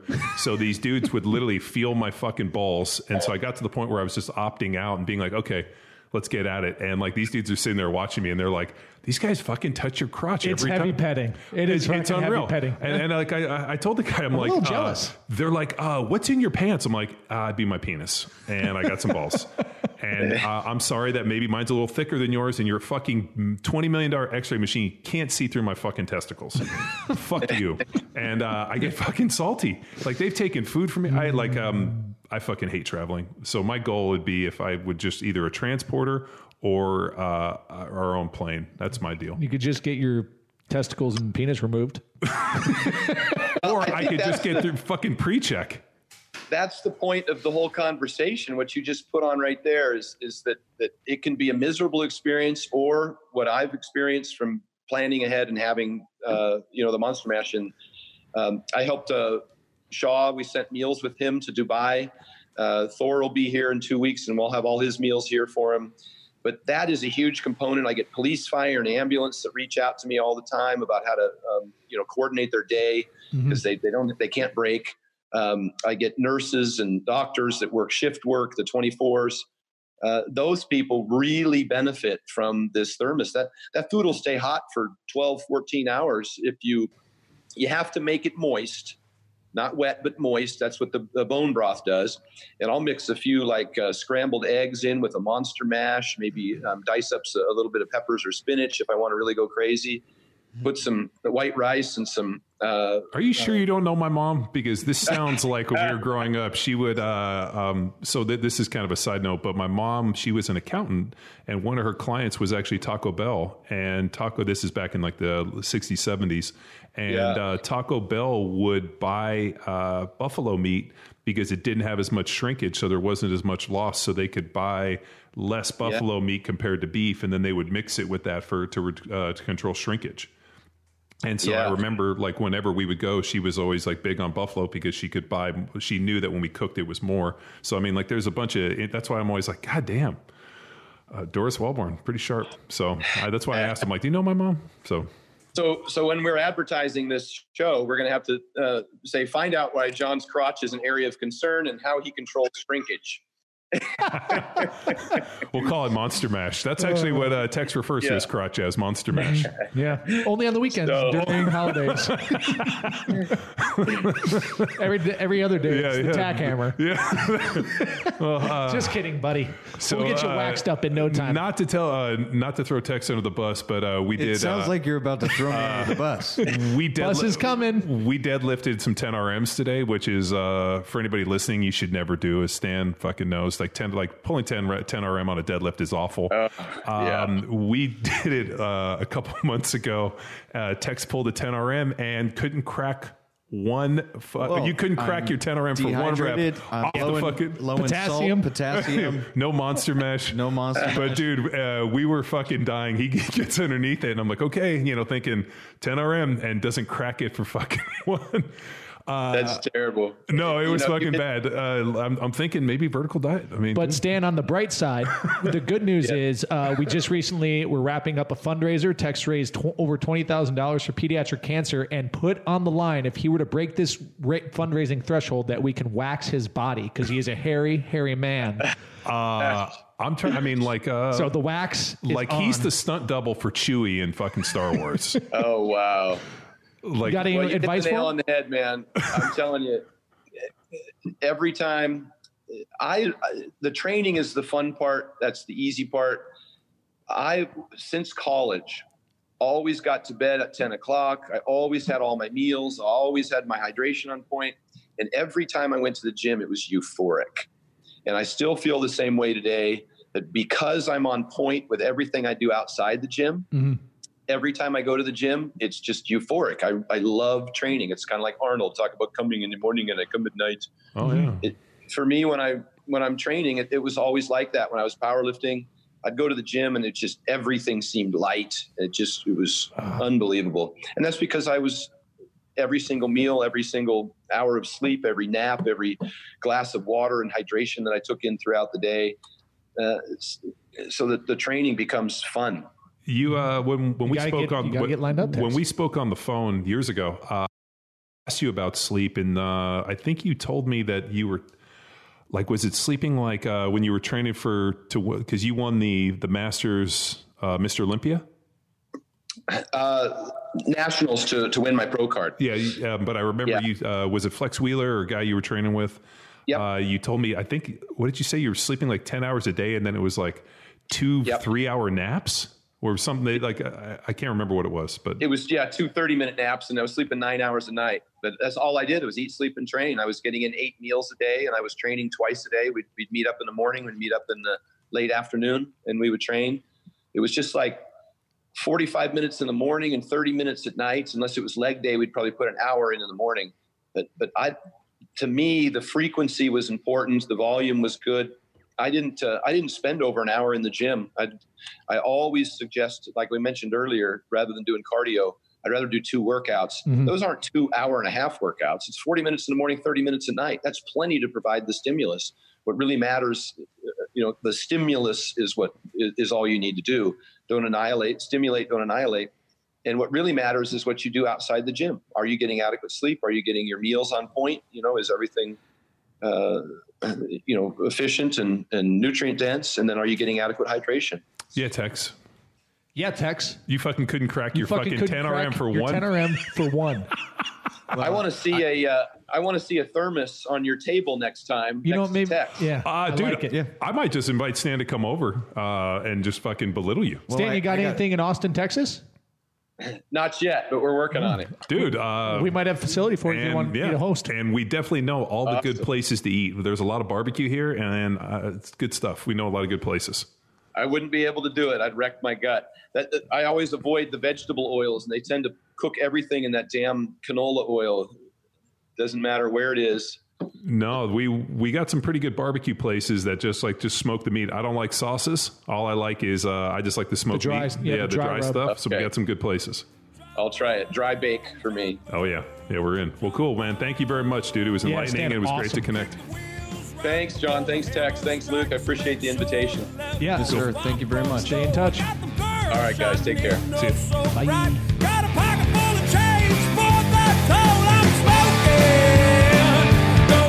It's time for you to empower your performance. Test out Stan's vertical diet, find him on the speaking circuit, or see what gets him fired up by visiting www.stanefferding.com.